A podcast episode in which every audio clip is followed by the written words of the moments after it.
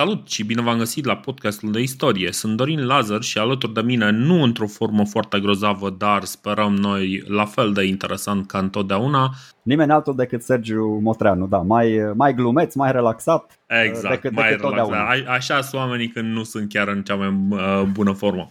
Bun, săptămâna, mereu am senzația că facem podcastul ăsta săptămânal, nu mai facem de vreo 3 ani jumate, dar sechele din copilărie, ce să-i faci? Sechele din copilărie. Bun, primul lucru ca de obicei este ce am greșit data trecută. Păi, bună treabă, stai că nici nu m-am gândit. Nu mai țin minte, e o singură chestie, am un singur dubiu. Nu mai țin minte care dintre noi am zis dățile trecute că era relația de familie dintre Hadrian și Traian. Asta era singurul meu dubiu. Adică în funcție de ce am zis perfect. Deci, în funcție de ce am spus atunci, vedem dacă avem sau nu erat atunci. Adică dacă era văr cu tatălui Hadrian, dacă era unchi, dacă era nepot și așa mai departe. Bun. Trebuie evident să începem mulțumindu-le celor care ne susțin, care ne urmăresc, care dau vestea mai departe despre podcastul nostru.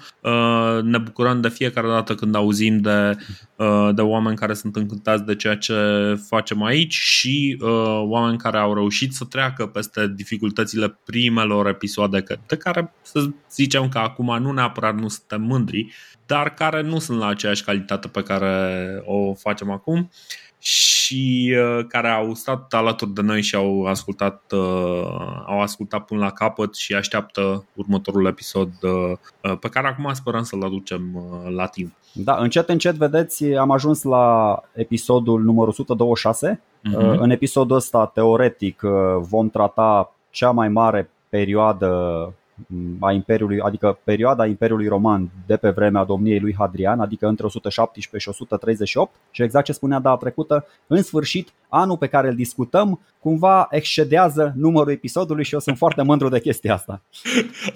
Așa. Sperăm că de acum încolo vom progresa poate un pic mai repede. Bă, nu știu oricum, ce să zic, dacă o ținem... Interesul nu este să progresăm foarte repede, ci interesul este să trecem prin lucrurile astea pentru că sunt interesante și să aflăm cât mai multe lucruri pentru a înțelege ceva mai bine cum stau lucrurile în această perioadă istorică. Și dacă mai zic încă o dată lucruri, să-mi dai o... Nu, corect. Nu, eu zic că e bine. Dacă o ținem tot așa, atunci când vom ajunge la episodul 1900, cel mai probabil vom discuta despre primul război mondial sau de răscoala din 1907, ceva de genul ăsta. Bun, înainte să începem episodul propriu-zis, trebuie să le mulțumim celor care ne sprijină pe Patreon. Alături de ei a venit acum și Nicu Rădoi. Le mulțumim tuturor care ne sprijină și puteți să ne găsiți pentru toată lumea. Puteți să ne găsiți pe patreon.com/podcastdeistorie. Și evident ne găsiți podcastul nostru la toate adresele bine cunoscute, podcastdeistorie.ro, facebook.com/podcastdeistorie și ne găsiți pe orice platformă de podcasturi, inclusiv pe YouTube, care nu este platformă de podcasturi, dar punem acolo niște clipuri care seamănă ceea ce ar trebui să fie. Bun, și acum această introducere fiind făcută, putem să mergem mai departe. Ultima oară când am discutat, lăsasem într-o formă nu foarte grozavă pe nimeni altul decât Optimus Princeps Traianus.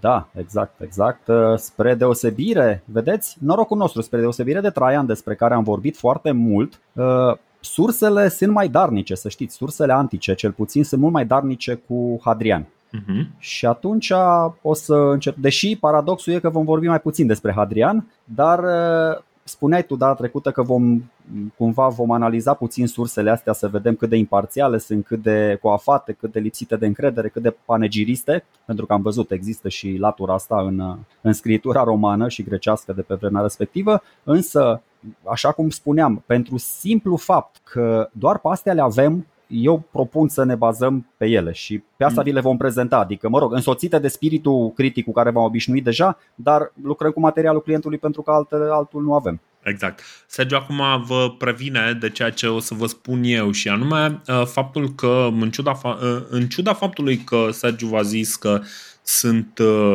mai multe surse pentru Hadrian, există o mare problemă. Deci, în perioada asta e perioada în care chiar viețuiește și devine chiar actor într-o mică scenetă Suetonius. Suetonius, prietenul nostru, un cărturar născut undeva în nordul Africii, care ajunge, printre altele, să fie și secretarul lui Hadrian. Fiind secretar în Cancelaria Imperială, are acces la surse, este motivul pentru care avem atât de multe biografii relativ bine documentate, chiar dacă sunt un pic orientate așa spre cancan. Din păcate, deci, Suetonius nu prea are cum să scrie despre Hadrian, fiind el însuși cumva contemporan, și Suetonius ca sursă nu ne-a mai încântat cu nimic legat de Traian sau, evident, Hadrian. Ne lipsește Tacitus, că am mai vorbit că ne lipsește Tacitus. Și avem acum, practic, pe lângă Dio Cassius, avem o singură nouă sursă. Este o sursă scrisă undeva, e un pic neclar, e scrisă de 6 autori, cel puțin așa se presupune. Se numește Historia Augusta. Acum, e o mare problemă cu această Historia Augusta. Poate la Hadrian, de exemplu, nu este atât de clar, deși și acolo se simte că este o biografie părtinitoare. Vrea într-un fel să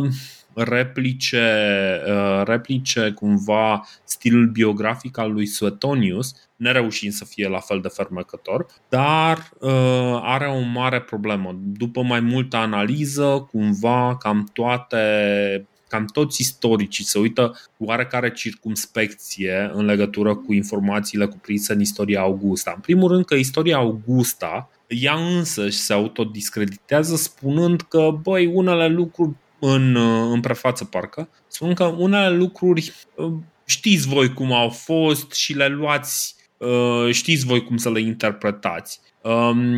Interpretarea istoricilor este că, de fapt, multe lucruri din Historia Augusta sunt fie exagerate, fie unele chiar inventate. Și o să vedem de ce există suspiciuni mai încolo, când o să vorbim despre cei 30 de tirani. Și există foarte mult dubiu în legătură cu informațiile alea. Numai că, din fericire, acum, având două izvoare în paralel, putem un pic să le comparăm și să le discutăm ca atare. Asta spuneam și eu, ne uităm și la Cassius Dio cu un ochi, ne uităm și la Historia Augusta cu celălalt ochi, încercăm să găsim un numitor comun.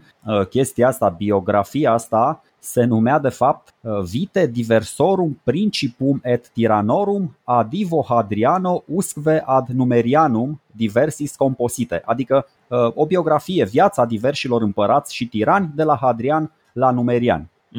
Cumva putem să ne referim și la perioada în care a fost scrisă, că o să vedem, e scrisă cumva și pe vremea lui Dioclețian, pe vremea lui Constantin cel Mare, deci este scrisă după ce se termină biografia propriu-zisă, pentru că Numerian ăsta își termină regnul în 284, chiar înainte de Dioclețian.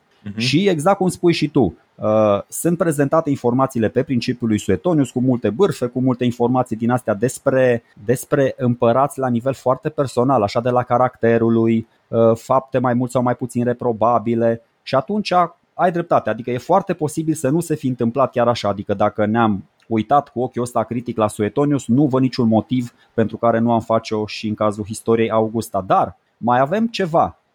Dacă sunt doar astea două surse, e suficient. Dar îl mai avem pe Fronto, pe Marcus Cornelius Fronto, care e un om politic foarte important în perioada asta, și în perioada lui Hadrian, dar mai încolo, în vremea următorilor doi împărați, pe care nume nu o să-l rostesc ca să nu dezvălui informații prețioase. Și tipul ăsta a avut pasiuni puțin mai umaniste, a fost avocat, a fost filozof.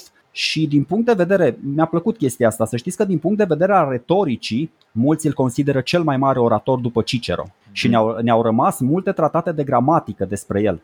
Dar cel mai mult, după el, după el, dar cel mai mult pe noi ne interesează scrisorile sale. E o corespondență pe care el o poartă cu viitorii împărați. Și mai face tot felul de aprecieri din astea la la societatea romană, la perioada din tinerețea lui, adică și pe vremea lui Hadrian. Și mai avem încă, uite, dacă e interesat, că nu știam chestiile astea, le-am aflat și eu acum, mai avem doi autori greci, un tip Pausanias, care a fost tot așa contemporan cu Hadrian, și Philostratus. Bă, tipul ăsta Pausanias e un geograf de calibrul lui Strabon. E super respectat, a fost super respectat în epocă și ne-au rămas chestii foarte importante de la el. Și o să vedem când, așa cumva, dacă suprapunem perioadele petrecute de Hadrian prin Grecia, prin Aheia, cu ceea ce spune Pausanias, putem să aflăm și de aici multe informații. Și Philostratus ăsta, mă rog, e un sofist, e un filozof de mai mică anvergură, dar Hadrian, din nou, fiind foarte apropiat de cultura grecească, o să vedem că anumite aspecte ale domniei apar și în scrierile lui. Și cam atât. Astea sunt sursele, am zis să vi le prezentăm. Dacă vreți să puteți căuta și voi, sunt la liber majoritatea pe net. Să sperăm că am înțeles ce era de înțeles, dacă nu ne mai ajutați voi. Da, în legătură cu Historia Augusta singura, deci... Pentru că o să fie un text pe care o să-l urmărim câteva episoade de acum încolo. Sunt, cum ziceam, iarăși niște semne de întrebare, inclusiv că o mare parte, adică nu o mare parte, o parte din conținut este inventat. De exemplu, în perioada crizei celui de-al treilea secol, sunt prezentați 30 de tirani. Unii din ei sunt prezentați într-o lumină atât de dubioasă încât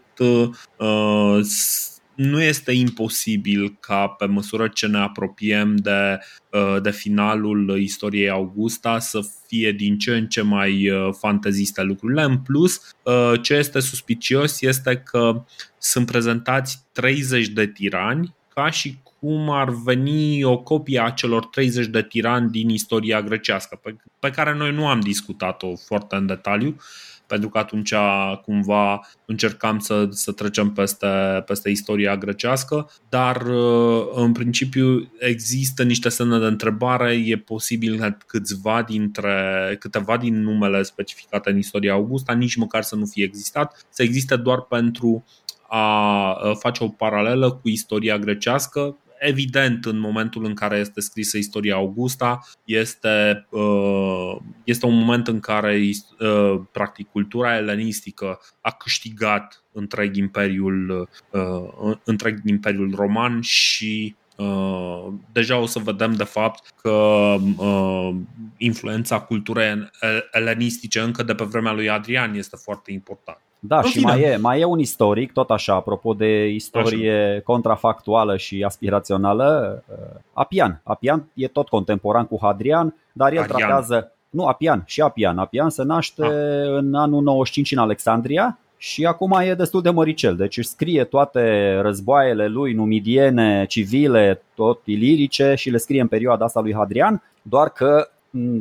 având acces și el la biblioteca din Alexandria, la chestii de genul ăsta din trecut, nu a tratat cum a făcut și Suetonius, deși Suetonius, o să vedem, o să vă povestim, avea toate motivele să scrie nasoale despre Hadrian. Dar dintr-un motiv sau altul, dintr-un motiv pe care credem că l-am înțeles și în cazul lui Tacitus, care nu scrie nasoale despre Traian, nici Suetonius nu scrie nasoale despre Hadrian. Da, nici n-ar avea nevoie, pentru că dacă e să spunem noi nasola despre Hadrian, o să avem de spus și o să vedem că e de zis. Bun, Publius Acilius Atianus. Hai să începem cu persoana despre care vorbim. O să-i facem, cred că cel mai bine, pentru că până la urmă nu e o mare surpriză că Publius Acilius Atianus este următorul în lista împăraților romani. O să-i facem o introducere un pic, vorbind despre tinerețea lui, cursus honorum, relația lui cu Traian, și după aceea vorbim și despre felul în care preia el conducerea imperiului. Cred că ar fi cea mai simplă și bună abordare. Ce zici? De acord. Da. Publius Acilius Atianus se naște în 76, foarte probabil în Roma, deși se sugerează că s-ar fi născut în afara Romei, în Italica. Italica nefiind în Italia, Italica fiind în Spania, foarte aproape de Sevilla. Deci, orașul actual Sevilla. Foarte aproape de Sevilla. Italica pe Betis. orașul se numește acum Guadalquivir. Așa, Guadalquivir. E și un râu acolo, da. Da. Și tatăl lui este Aelius Adrianus Afer, e senator și motivul pentru care suntem destul de siguri că Hadrian s-a născut la Roma este că, fiind senator, Hadrianus Afer este cumva obligat să locuiască în Roma, este obligat să stea în Roma în perioada respectivă cât este senator. Să nu uităm, aici senatorii sunt mai mult sau mai puțin pe viață. Deci, da, cam asta este.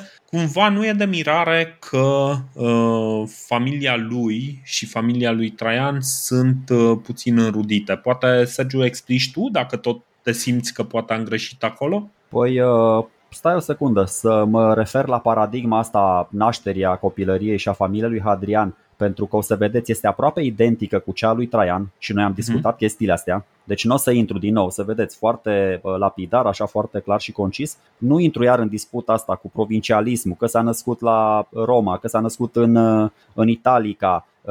Este irelevant. Este irelevant pentru că am demonstrat extrem de logic și am explicat acolo exhaustiv. E un non-subiect ăsta din moment ce și Hadrian și Traian erau ambii cetățeni romani. Aveau aceleași drepturi cu toți ceilalți cetățeni, indiferent de locul de baștină, inclusiv să ocupe un post de magistrat care, mă rog, urcând așa pe treptele piramidale ale cursului onoarei, ajungi și la consul. Și fix ca în cazul lui Traian, și tatălui Hadrian a fost un senator roman. Că noi discutam atunci, cumva Traian și-a datorat ascensiunea tatălui său. Ei bine, aici la Hadrian se împart un pic apele. El, datorită tatălui său, datorită familiei, are dita mai latifundia în Spania, dar, cum ai spus și tu, petrecea foarte mult și la Roma, fiind senator. Îl obligau cumva treburile politice să facă chestia asta. Însă atunci când Hadrian avea 10 ani, tatăl său moare și, deși chestia asta în sine e o veste foarte tristă pentru un băiețel de 10 ani, evenimentul ăsta nefericit, cumva, o să vedeți, în cele din urmă duce la o poveste din asta de succes, duce la accederea lui Hadrian la funcția supremă în stat. Și apropo de relația lor de rudenie dintre Hadrian și Traian, eu știu, sau așa am citit, așa am înțeles, că Traian era văr cu tatălui Hadrian. Deci Traian este unchi lui Hadrian, nu sunt veri între ei. E un fel de unchi de al doilea, cam așa. Adică e într-o familie din asta extinsă și atunci când Hadrian moare la 10 anișori, îi sunt asignați doi tutori care adică vor să aibă grijă de latifundia asta, de Drogheda din Pasărea Spin. Era omul bogat, n-avea ce să facă la 10 anișori, trebuia să aibă grijă de familia lui și sunt numiți doi oameni despre care am mai vorbit, Marcus Ulpius Traianus, care pe vremea asta era doar un soldat, deci nu ajunsese nici măcar consul, și un soldat promițător, și mai era un tip tot așa din Italica, de la el, de acolo, din un ajutor de nădejde a lui Hadrian, o să mai auzim numele ăsta, Publius Acilius Atianus. Ăsta e viitorul comandant al gărzii pretoriene, tot așa am vorbit, după ce ajunge Traian princeps, îl numește pe ăsta ca să aibă spatele acoperit. Și ăștia doi fiind și înrudiți și apropiați din acele, erau practic consăteni, ca să zic așa, Și poate și Traian, neavând fiu, a vrut să-și dezvolte instinctul ăsta patern. Putem să discutăm multe chestii aici, dar nu. Ideea, ce vreau eu să spun doar, e că Hadrian, prin intermediul celor doi, a beneficiat de educația aferentă high class-ului de la Roma. Atâta voiam să spun și o să vedem. Are o înrăurire asupra ceea ce am spus, și nevasta lui Traian, Plotina. Hai să trec eu foarte pe scurt prin punctele cele mai importante din această perioadă. În primul rând, în tinerețe dezvoltă o mare pasiune pentru cultura grecească, atât de mult încât mai târziu ni se sugerează că ar fi fost poreclit Greculus, un fel de Grecușorul sau ceva de genul ăsta. E pasionat de vânătoare, o ocupație foarte nobilă în lumea greacă, dar care e văzută cu suspiciune de către romani. Pe vremea lui Domitian stă sub protectoratul patronului lui Traian, practic e patronul lui. Traian, dacă ține minte, se dovedește fidel lui Domitian, intră în apărarea lui în momentul în care are loc o răzmeriță pe Perin, tot felul de lucruri de genul ăsta. Deci cumva este pe calea cea bună în a urca în high class-ul, în clasa înaltă romană, da? Ajunge să fie numit tribun militar al legiunii a doua Adiutrix la Aquincum, care este Budapesta de azi, iar în 96 este transferat la Legio 5 Macedonica în Moezia Inferior pe Dunăre, acolo unde știm noi că este locul favorit al lui Traian. În momentul în care Nerva decide să-l numească pe Traian urmașul lui, Atian este cel care i-a trimis și am mai povestit acest episod, dar acum cumva o să avem un pic mai mult context. Atian este cel care i-a trimis la Traian, care era perin, pentru a-l felicita în numele legiunilor din Moezie Inferior. Traian mai departe îl ține la el după ce este trimis acolo, îl numește tribun militar al legiunii 22 și cumnatul lui Hadrian, un anume Iulius Servianus, un alt asociat, un alt prieten de-al lui Traian, preia și el comanda legiunii. De ce zicem de numele ăsta? Pentru că între Servianus și Hadrian se construiește o rivalitate care va dura efectiv până la moarte. Și de fapt nu o să tot revenim, dar cumva o să revenim asupra acestui episod. Să știi că mai e o chestie aici, poate pe care nu o observă multă lume. El la 15 ani, Hadrian, îmbracă toga virilis ca orice bărbat care se respectă la Roma. Că așa se întâmplă, da? Își începe cursus honorum și cu ocazia asta, foarte, foarte important, poate să și gestioneze singur averea, ceea ce și face. Doar că în loc să meargă în Italia să se ocupe de chestia asta cu responsabilitate, cum și-ar fi dorit Traian, el se apucă, cum ai zis și tu, de mers la vânătoare, de pierdut timpul cu activități din astea, inutile pentru alții, dar nu și pentru el. Și m-am uitat puțin așa în paralel la evoluțiile celor doi. Pe vremea când Hadrian are 15 ani, Traian ajunge să fie numit consul ordinar de către Domitian. Îl ajută împotriva ceatilor, e în anul 91. Și Hadrian cumva are o conexiune cu unul dintre cei mai importanți oameni din Imperiu. Să nu uităm chestia asta, da. care Traian decide să-i dea un ghiont așa, nu știu cât de amical, dar îi spune, ia-o tu pe calea asta militară, cursus honorum, lasă vânătoarea, lasă glumițele pe acolo, vino la Roma și vezi despre ce e vorba. Ce îl face cu adevărat special pe Hadrian, și n-am mai văzut chestia asta la nimeni, la niciun prințep, nu doar la prințep, la niciun consul până acum, nu știu, poate am fost eu orb, dar n-am văzut. El nu are, v-am spus, primul post pe scara asta valorii, pe cursus honorum, este tribun militar, cum ai zis și tu, da, te duci la o legiune, încerci să-l ajuți pe legatul ăla, că s-a dus în Budapesta, că după aia tot pe Dunăre, pe Rin și așa mai departe. Hadrian face 3 magistraturi de tribun militar, deci e unheard of. Nu mi s-a mai întâmplat chestia asta, adică nici unul, toți voiau să ardă etapele astea, adică te duci un an la o legiune, te duci un an la altă legiune. Până la urmă e foarte bine teoretic. Tribunul militar se ocupă de tot felul de chestii organizatorice, el chiar vede cum funcționează lucrurile astea, pregătire, aprovizionare, informare, învață de la legatul ăla câte ceva. Dar v-am spus, la Hadrian chestia asta mi se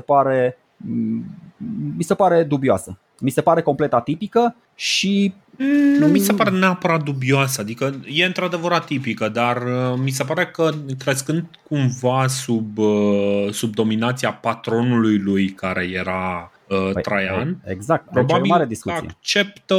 Acceptă instrucțiunile lui Traian și asta este, aici se termină toată șmecheria, tot secretul. Ăsta este tot secretul. Deci tu spui că nu a evoluat, adică nu a trecut mai repede la funcția de chestor, a repetat de 3 ori funcția de tribun militar, doar pentru că Traian l-a strunit așa și nu și-a dorit să evolueze mai repede. Eu credeam că ok, nu-l favorizezi pe ăla, nu-l lași să sară 2 trepte odată, nu-i grăbești cursus honorum, nu-l lași să înceapă la vârste mai fragede. Dar omul, o să vedeți, deci ce a făcut Hadrian, nu o să mai vedem de la Pompei cel Mare încoace. Omul a fost în perioada imperială, a fost tribun al plebei, ca să înțelegeți, deci despre ce vorbim. Adică mi se pare, orică și-a bătut joc Traian foarte subtil de el, orică omul chiar a vrut să înțeleagă cum funcționează Imperiul Roman din toate punctele de vedere și din interiorul fiecarei magistraturi în parte.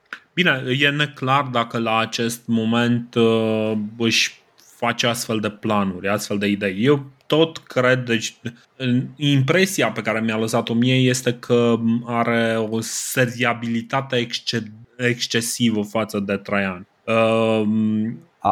Îi datorează lui Traian foarte mult, chiar dinainte ca Traian să fie pus atât de rapid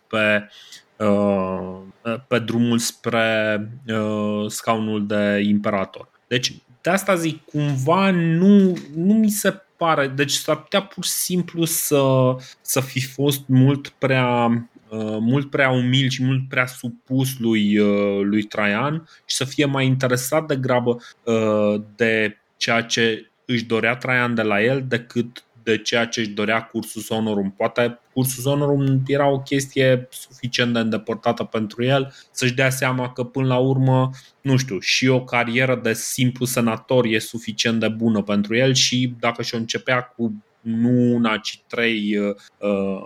trei magistraturi minore, asta e, nu e nicio problemă. Deci nu mi se pare mai degrabă că vrea să-l mulțumească pe Traian și S-ar putea să aibă logică ceea ce spui, cu o singură condiție. Mandatul numărul 2 și numărul 3 de tribun militar să fi venit, și cred că așa s-a întâmplat. Au venit în cazul lui Hadrian deja când Traian știa că va fi princeps. Pentru că în anul 92, 93, 94, 95, 96 Traian cam lâncezea. Hadrian, ok, deja încă o chestie.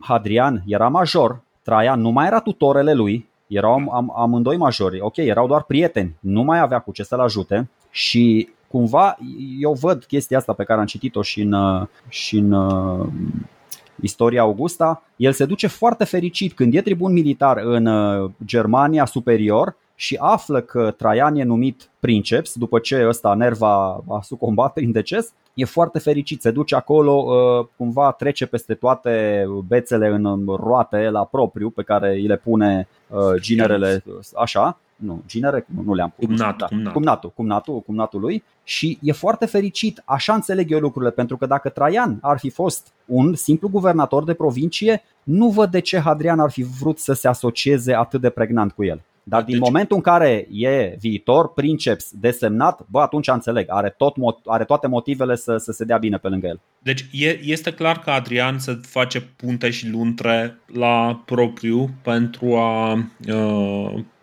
a îl mulțumi pe Traian și treaba asta îl face unul din câștigători. În momentul în care se întoarce la Roma, devine unul din preferații lui Traian și nu preferații, ok, nu discutăm acum despre potențiala legătură amoroasă dintre cei doi. Dacă există sau nu există niciun fel de certitudine în legătură cu treaba asta și mi se pare foarte puțin importantă. Mai important mi se pare însă ce se întâmplă mai departe și anume că lucrul pe care ni-l zice Historia Augusta este că în momentul în care se întoarce la Roma îi face prea multă concurență lui Traian pe tărâm amoros. Cu altă cuvintă, Îi fură din băieței. Știam că Traian este pasionat de băieței, dar se pare că și Hadrian cumva îi face concurență și mai fură un pic din inocența băiețelilor preferați al lui Traian. Și vorbim despre lucrurile astea cu relaxare. Sunt niște lucruri care, apropo, erau văzute în epocă destul de urât cât timp erai suficient de sărac. De exemplu, bărbații care se angajau în acte homosexuale în armată erau bătuți, erau omorâți în bătaie cu bâtele. Dar dacă treci de un anumit rang, e foarte ok. Și cam despre asta e vorba. Practic, Hadrian este în acea zonă în care lucrurile astea sunt ok. Și se întâmplă lucrurile, nu este un simplu militar. Hadrian în momentul în care se întâmplă lucruri. Un exemplu perfect de legi pentru dulei și pentru căței. Pentru dulei exact. Sunt într-un fel, pentru căței sunt în alt fel. Acum,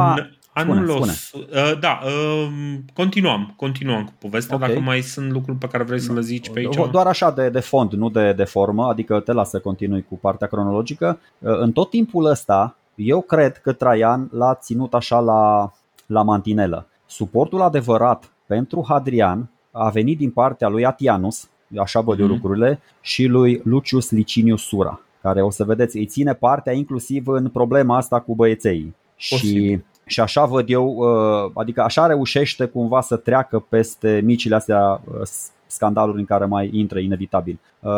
Tot așa, ajunge chestor după ce, aici nu știu, dar mi se pare logic să fi fost alături de Traian în vizitarea, și am spus că tot ceea ce o să ni se pare că are legătură între Dacia și Hadrian o să amintim. Nu știm exact aici dacă Hadrian, nici n-ar vrea să mă entuziasmez foarte tare, dacă Hadrian îl însoțește sau nu pe Hadrian atunci când Traian merge să inspecteze granițele dunărene. Dar știm că în anul 99, cum ai zis și tu, e deja la Roma și e în anturajul ăsta imperial destul de puternic și poate cumva să se concentreze pe magistraturile civile. A făcut-o pe aia de tribun militar, poate să înceapă cu chestor, pretor și o să vedem ce mai urmează.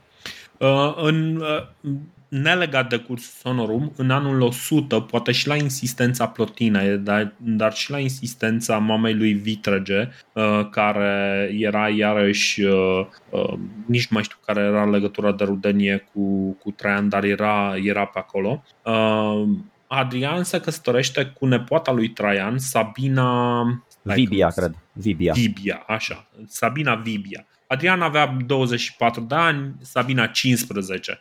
Știind cumva interesul lui Hadrian, făcut și mai clar într-un episod pe care îl vom discuta mai încolo, foarte posibil că Sabina îl interesează prea puțin și că această căsătorie e mai degrabă o alianță pur politică. În mod sigur nu există copii în urma acestei căsnicii și nu pare o relație foarte fericită, chiar dacă este nefericit de lungă. Deci atunci de ce a fost... Adică de ce au insistat și Plotina și toată familia lui Traian, și Traian până la urmă a acceptat, adică putea să se opună atât de tare, că mai țineți minte, bă, poate nu era cel mai încântat, dar măcar nu i-a interzis cum a făcut Octavian cu Tiberius. Da. Mai țineți minte, nu doar că l-a obligat să divorțeze de nevasta lui, de Iulia Maior, dar bă, i-a și interzis o vadă, mai țineți minte, și l-a obligat, de atunci i-a distrus. O să vedeți, eu am găsit destul de multe similitudini între relația dintre Traian și Hadrian și relația dintre Octavian și Tiberius. Și da, dar într-adevăr, asta era întrebarea mea, lămurirea, dacă era atât de apropiat de Traian, da, bine, cumva tot eu aș putea să-mi dau răspunsul, voia să intre cumva și în familia imperială, așa, jet be jet, adică din probabil toate punctele de vedere. Probabil că da, și insistența Plotinei probabil este... posibil să fie de ordin afectiv, să fie genul ăla de relație unde se înțeleg foarte bine și cumva se respectă reciproc și e ceva de genul ok, dacă îmi place de omul ăsta, l-aduc în familie imperială și lucrurile sunt în regulă. Pur și simplu poate să fie genul ăla de chimie. Sau, desigur, putem să ducem lucrurile mai departe și să scornim tot felul de suetonisme, dar nu o să facem lucrul ăsta pentru că efectiv nu am avea informație pe care să ne bazăm. Este clar însă că Hadrian este printre favoriții Plotinei și Plotina este iarăși printre... va rămâne printre protejații lui Hadrian după moartea lui Traian. Ceea ce, zic eu, este o dovadă de respect destul de importantă și da, poate că ar trebui să ne reținem la atât. Relația de rudenie, că m-ai întrebat și m-am căutat între timp, dintre Traian și Vibia Sabina este de nepoată unchi. Da. Deci Vibia Sabina este nepoata lui Traian. Deci omul intră cu bocanci, așa, intră foarte hotărât în familia imperială. Da. Devine preot al lui Augustus deificat și mai are ceva funcții prin Roma, nu mai știu exact ce. Ce știm însă este că în martie 101 este printre cei care îl însoțesc pe Traian ca și comes, ca și comitet de sfetnici în campania din Dacia. Mai are niște mici magistraturi pe acolo, mai face, se mai duce, mai judecă niște procese, dar în decembrie 100 este ales chestor pentru anul 101. Doar că exact cum spui și tu, în primăvara lui 101 ce știm? Știm că Traian ridică ancora, ridică pânzele spre Dacia, dar începe primul război dacic. Deci a fost chestor, că aici e foarte interesant cum se leagă magistraturile lui Hadrian de războaiele lui Traian în Dacia. El e chestor doar 3 luni, adică ianuarie, februarie și un pic din martie. N-are în primul război, era să zic primul război mondial, în primul război dacic, ăsta Hadrian nu are un rol cine știe ce. Bine, nici nu sunt foarte multe informații, dar nu conduce nicio legiune, nu conduce nimic, nicio jumătate de cohortă, nimic. Face doar parte, exact cum am spus și noi, fără să citim atunci așa de mult, face parte doar din cercul de apropiați ai lui Traian. Ceea ce oricum mie mi se pare mare lucru. Adică ai multe de învățat dintr-o experiență de genul ăsta, chiar dacă nu te duci acolo în prima linie a frontului și nu vezi exact cum se desfășoară toată partea asta de aprovizionare, logistică, bătălii, deplasări de trupe, construcții și așa mai departe. Corect. Bun. Și aici, da, dacă mă lași sau nu, bun, scuze că... Nu, continuam cu cariera lui. Bănuiesc că vrei să zici ce se întâmplă în 102. Bagă, că tot așa am o părere foarte ciudată. În 102 este numit tribun al poporului, exact ce povestisei tu, și e cumva obligat să se întoarcă în Roma. Deci nu face parte dintre cei care rămân acolo cumva la comanda armatei romane, în pacea aceea bizară între daci și romani. Mie mi se pare încă o ciudățenie la CV-ul lui Hadrian, dacă mă întrebi. Adică faptul că tu e clar alegi încă o ciudățenie. Mi se pare că în cazul ăsta cumva, nu știu, dacă ar fi să ne gândim că Traian se gândește la cariera lui, probabil nu-l vede ca și urmașa lui la conducerea Romei. Poate că vrea să-l aibă acolo ca și piesă politică pe care să o folosească, dar poate că nu vrea să-i construiască o carieră. Nu avem de unde să știm, sincer. Ca să înțelegem exact, în anul 102, funcția asta de tribun al plebei era mai mult o chestie de complezență. Adică nu mai era ca în vremea Republicii, când tribunul putea să-i blocheze la mantinelă pe cei mai șmecheri consuli. Avea dreptul ăla de veto cu care făcea praf toată viața politică din Republică. Eu ți-am spus, are sens ce spui. Poate are legătură cu faptul că Traian nu voia să-l lase pe ăsta să abuzeze cumva. A vrut să-l treacă prin furcile caudine, tocmai pentru că relația dintre ei era atât de apropiată, a vrut să nu-l favorizeze niciun fel. Și atunci l-a pus să facă chestiile astea. Dar ce e și mai tare, din funcția asta el vine, aici uite, am avut dreptate încă o dată. Bătălia de la Tape a fost foarte, foarte greu câștigată de Traian, pentru că în Vita Hadriana asta, în Historia Augusta, se spune că guvernatorul din Britannia îi trimite reinforcement, îi trimite niște ajutoare în toamna anului 101. Ca să înțelegeți un pic, deci Hadrian vine la Roma, se dă mare în fața tuturor senatorilor și spune: bă, fii atent ce victorie strălucitoare a reportat Traian pe frontul din răsărit. Dar nu e chiar așa. Și am spus și atunci, au fost chestii care puteau să go either way. Deci dacă nu știu, colaborau mai bine cu aliații lor, dacă n-ar fi reușit să străpungă un front, dacă reușea campania aia din iarna lui 101-102, poate, și o să vedem de câte ori s-ar fi putut schimba, chiar și pe vremea lui Hadrian, destinul acestei provincii foarte, foarte tinerele încă. Da, da. Bine, o să vedem un pic mai încolo că Hadrian va fi totuși implicat direct în destinul acestei regiuni. Corect. Dar da, să vedem. Deci 102 tribun al poporului, e ales pentru 105, este ales pretor. Exact. Și cumva Traian îi dă foarte mulți bani pe mână pentru a organiza jocuri publice. Dar omul organizează, numai că, după cum știm, la jumătatea anului Traian pleacă către Dacia. Hadrian pleacă și el cu Traian înspre Dacia, deci cumva nu ajunge să profite de popularitatea pe care i-ar dau acele jocuri prin prezența proprie. E un aspect foarte important, pentru că până la urmă cineva care ar fi fost totuși undeva un pion important în cancelaria împăratului ar fi trebuit să aibă cumva și o imagine publică foarte bună. Practic pașii pentru a avea acea imagine publică sunt făcuți, numai că el cumva nu profită de lucrurile astea, ci merge și alături de Traian în campanie. Până la urmă, părerea princepsului e mai importantă decât părerea plebei. Eu o să fiu iar gică contra și o să spun că funcția lui de pretor, pe care și-a câștigat-o în 104 pentru anul 105, n-avea nicio legătură cu throwing games. El n-avea ce să caute, adică edilul face asta. Pretorii au alte chestii și o să vorbesc despre asta. Da, bine. Deci aici cumva astea sunt... Ți-am spus, sunt acum mai intransigent, dar mai catolic decât papa. Nu vreau să insist pe chestia asta, dar exact așa. Apropo de legătura dintre Hadrian și provincia Dacia, exact acum când omul și începe magistratura asta de pretor, urcă serios, adică pretor erai cineva în imperiu, mai aveai un pas.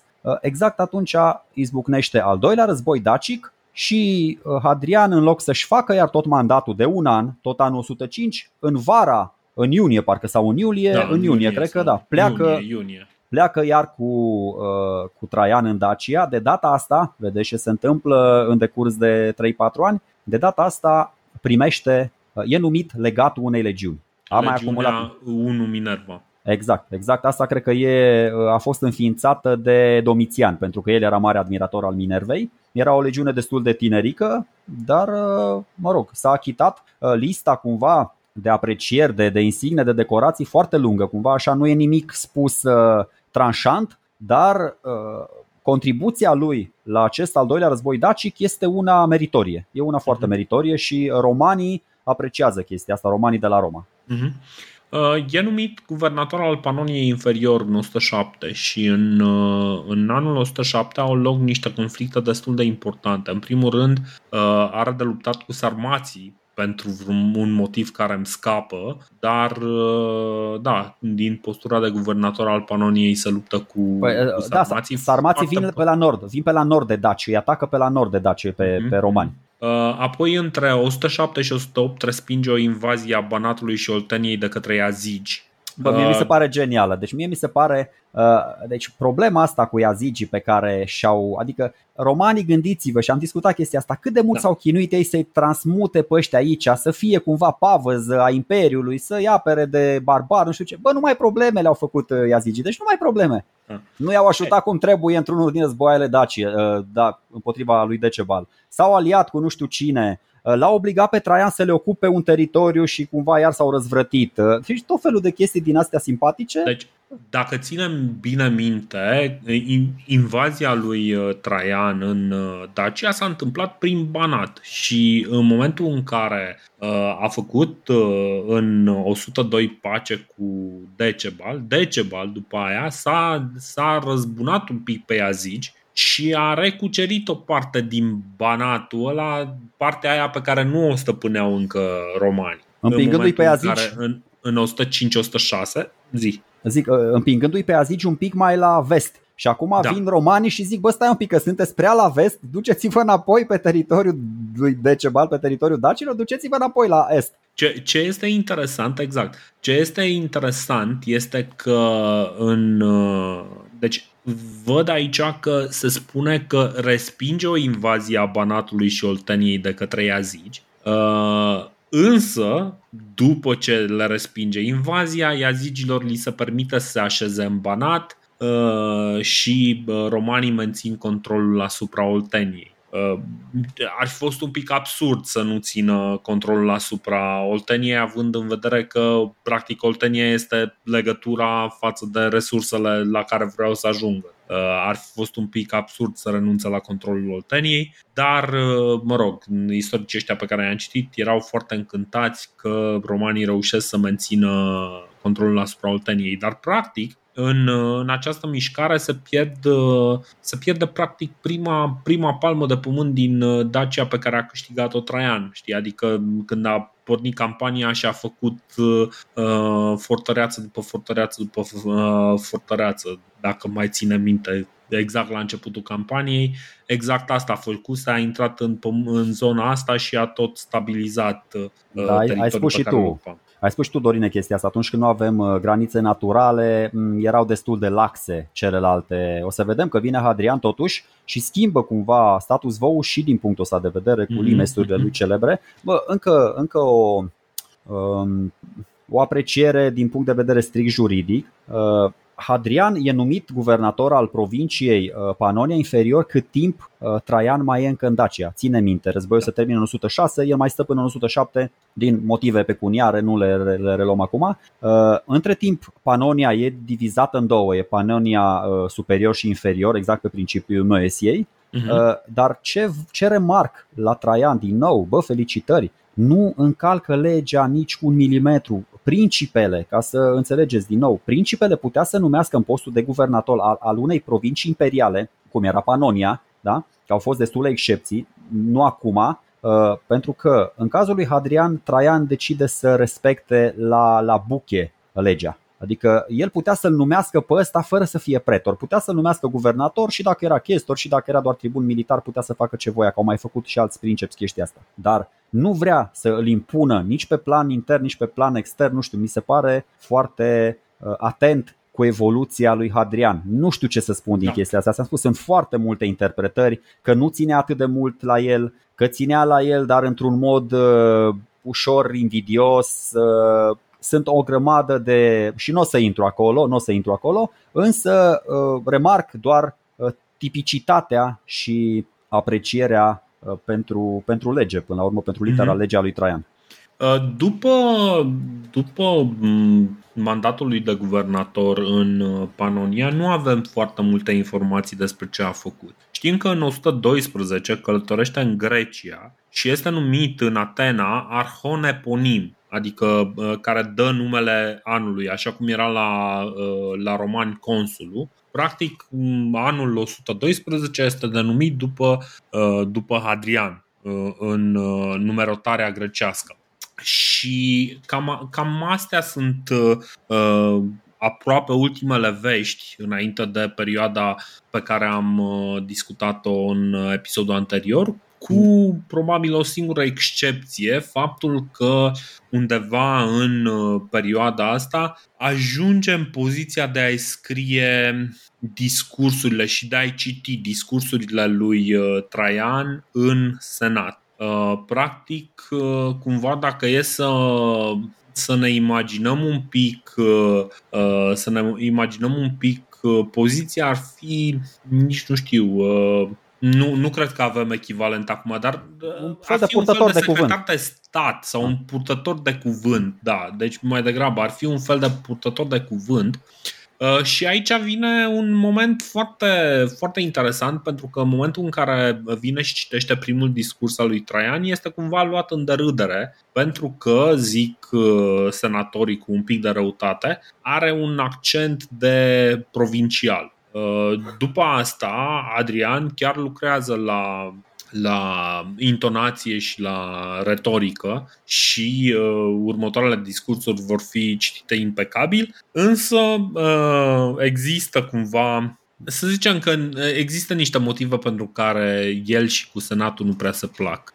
Senatul cumva îl văd cam provincial și cam străin. El este un pic deranjat de atitudinea asta, dar Până la urmă pare în regulă. Cred că e doar un răutăcist, dacă mă întreb pe mine. Eu cred că în 30 de ani, cât avea el acum deja, a apucat să învețe foarte bine limba latină, cu accent, cu tot ce trebuie. Încă o chestie pe care am văzut-o la istoricii moderni și am văzut-o și în inscripțiile astea din fastii consularii după, și din perioada imperială. În 108 ajunge totuși consul sufect, adică pentru că face treabă bună în Panonia. Hadrian e remarcat, până să plece în Grecia ajunge, ok, nu e nici pe departe postul ăsta atât de prestigios cum e consul ordinar, adică ăla, pentru că ea, cum ai spus și tu exact acum la greci, consul ordinar, pe lângă faptul că începea anul, dădea și numele anului în care erai, foarte important, adică na. Dar era clar pentru Hadrian că era cu un pas mai aproape de vârful piramidei. Deci consul sufect, următorul pas era consul plin. Nu mai știm nimic despre el decât că e numit guvernator al Siriei în locul celui curent care fusese trimis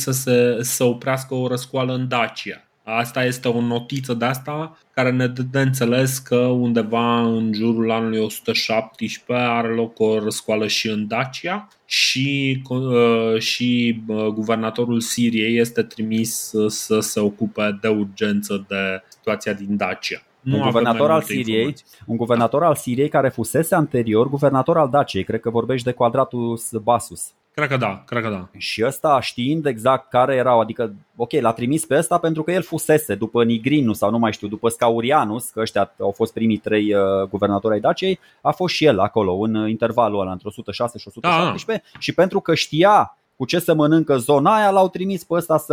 Nu știu dacă au fost chiar daci aia care s-au răsculat. Cred că au fost sarmați, daci liberi, adică nu știu dacă au fost chiar din provincie sau din afară, dar cert e că au făcut un pic de deranj suficient de mare încât să disloce pe ăsta din Siria, în Siria unde, să știți că nu ajung guvernatorii toți ciumpalacii, adică toți nei ca nimeni, ajung guvernatori doar cei care merită și care se pricep la partea asta militară și să-l trimit acolo să rezolve problema. Nu o să mai discutăm de ce se întâmplă mai departe pentru că lucrurile sunt destul de clare. Am povestit ce anume face în partia Traian, cum anume își simte cumva sfârșitul aproape și se îndreaptă către Roma, se oprește în Cilicia și în Cilicia, după o suferință de câteva zile, moare și parcă aici am lăsat povestea, nu? Până să ajungem aici, doar o chestie așa de, de cultură generală, simpatică treaba. El, până să se ducă să-l ajute pe Traian în campania lui împotriva parților, el între 109 și 113 stă în Grecia, stă în Aheia, stă în Atena. Și aici cumva el se simte ca peștele în apă, adică pentru mulți romani, cum ai spus și tu la începutul episodului, Grecia era patria civilizației, da, filozofie, literatură, tot felul de artă din astea frumoase. Chiar dacă Atena își pierduse clar importanța asta politică și militară, pentru Hadrian a fost foarte important. Obține postul ăsta de arhon, cum ai spus și tu, și încă se întâmplă acum încă o șmecherie. Tot așa, nu înțeleg. Mi-aș dori să înțeleg, mi-aș dori să am mai multe informații pentru că sunt capabil acum să pun tot felul de întrebări din astea destul de inquiring, destul de iscoditoare. De ce transformă exact acum când este Hadrian în Aheia provincia asta din senatorială în imperială? Pentru că exact așa face și cu Bitinia și Pontul, când acum se află Pliniu cel Tânăr aici. Da, e o întrebare foarte bună. Poate că se pregătește cumva să folosească provinciile astea în sens militar sau poate pur și simplu este o slăbiciune a senatului care cedează foarte ușor dominației imperiale, pentru că suntem încă în perioada principatului și ca idee, deci istoria Imperiului Roman se împarte în două, deci există această împărțire cumva în două până la Aurelian, cel care știm că ne-a părăsit ca pe Penelopa în prag. Până la Aurelian este ceea ce s-ar numi principatul sau cred că chiar înainte de Aurelian și după este ceea ce se numește dominatul, adică momentul în care princepsul nu mai este princeps, este împărat în toată regula. Dacă vedem, încă avem discuții despre relația dintre princeps și și senat, discuție care nu va mai exista mai târziu. Pur și simplu senatul este doar o adunătură, dar un fel de sindicat al celor mai bogați indivizi din Republică, de fapt din Imperiu. Și da, cam asta va fi bine, din punct de vedere relația. Însă deocamdată suntem încă în perioada în care senatul mai contează, relația cu senatul mai contează și vedem o transformare lentă către nimic nu se întâmplă foarte rapid. Noi știm că este imperiu de 100 de ani, dar totuși nu pare. Deci acum în 113 Hadrian e chemat la oaste, cum ai spus și tu, trece peste războiul ăla din Parthia, că l-am discutat la Traian, dar până să vină el în 113 decide să adopte complet și filozofia și stilul de viață al grecilor și își lasă barbă. Da. Tot așa, ca informație de cultură generală, e o premieră din nou, este o premieră pentru un împărat roman, cel puțin la nivel de monumente de preamărire, adică nu o să vedem niciun mausoleum, nu o să vedem nicio columnă, nu o să-l vedem pe Traian cu barbă, nu o să-l vedem pe Domitian cu barbă, nu o să-l vedem pe Nero cu barbă și așa mai departe. Nu înseamnă, acum nu știu dacă în viața de zi cu zi ăștia chiar se rădeau toți în fiecare dimineață. Înseamnă doar că în accepțiunea publică, în conștiința publică, trebuiau să arate ăștia într-un anumit fel. Ei bine, Hadrian schimbă și paradigma asta și încă o chestie foarte tare, e influențat, mai mult ca sigur, de filozoful stoic Epictetus. Trăiește pe vremea asta la Atena și în Grecia, nu doar la Atena, Epictetus ăsta, care spune o chestie foarte, foarte drăguță, zice, cum altfel ne-am putea deosebi de femei dacă nu ne-am lăsat barbă? Natura ne-a lăsat cu barbă, așa că trebuie să o lăsăm acolo, nu să o mai tundem din cât în când, dar nu trebuie să-i supărăm pe zei și să confuzăm cumva sexele. Știi, ceea ce e foarte tare, adică, bine, eu i-aș mai spune de niște diferențe anatomice dintre bărbați și femei, dar nu vreau să folosesc un limbaj colorat. Avem deja un episod cu limbajul ăsta și mă abțin. Exact. Deci Epictetus era simpatic, dar da. Mă rog. Bun, hai să vorbim despre moartea lui Traian. Moartea lui Traian e privită cu suspiciune, nu pentru că se suspectează că Traian ar fi fost omorât, otrăvit sau ceva de genul ăsta. Nu, cumva e de la sine înțeles că omul se îmbolnăvește, foarte posibil să fi luat o insolație sau să fi fost altceva, nu știm exact ce, însă este clar că și el își simte sfârșitul aproape, nu este otrăvit. În momentul în care ajunge în Cilicia, stă 2-3 zile înainte să moară. Alături de el, pe partea de moarte, îl îngrijește Plotina. Scuze, Dorine, mii de scuze. Deci vreau să fac totuși o erată. Mi-am adus aminte. Apropo de războiul ăsta dintre romani și parți, în care, într-adevăr, Traian, având peste 60 de ani, cumva își supra-solicită corpul, zăpezile din munții Armeniei, deșertul din Mesopotamia, toate câmpiile alea, stepe, ce mai era pe acolo. Și o cauză, poate chiar mai importantă decât lipsa de reacție a parților, este conflictul intern. Eu am spus până acum de conflictul ăsta între parți și Imperiul Cușan, pentru că erau niște conflicte acolo în zona Bactriei, dar e la fel de probabil și posibil ca să-i fi afectat mai mult. Adică faptul că romanii au reușit să intre ca în brânză, să se ducă Traian până la Golful Persic fără să opună parții o prea mare rezistență, se datorează, se cauzează și faptului că era un conflict intern în Imperiul Part. Și după ce și l-au rezolvat, s-a terminat comedia și o să vedem că începe tragedia pentru romani, dar până atunci cam asta e cauza. Eu am spus că ăștia sunt angrenați într-un conflict extern, dar e la fel de important și conflictul intern de la ei din Imperiu.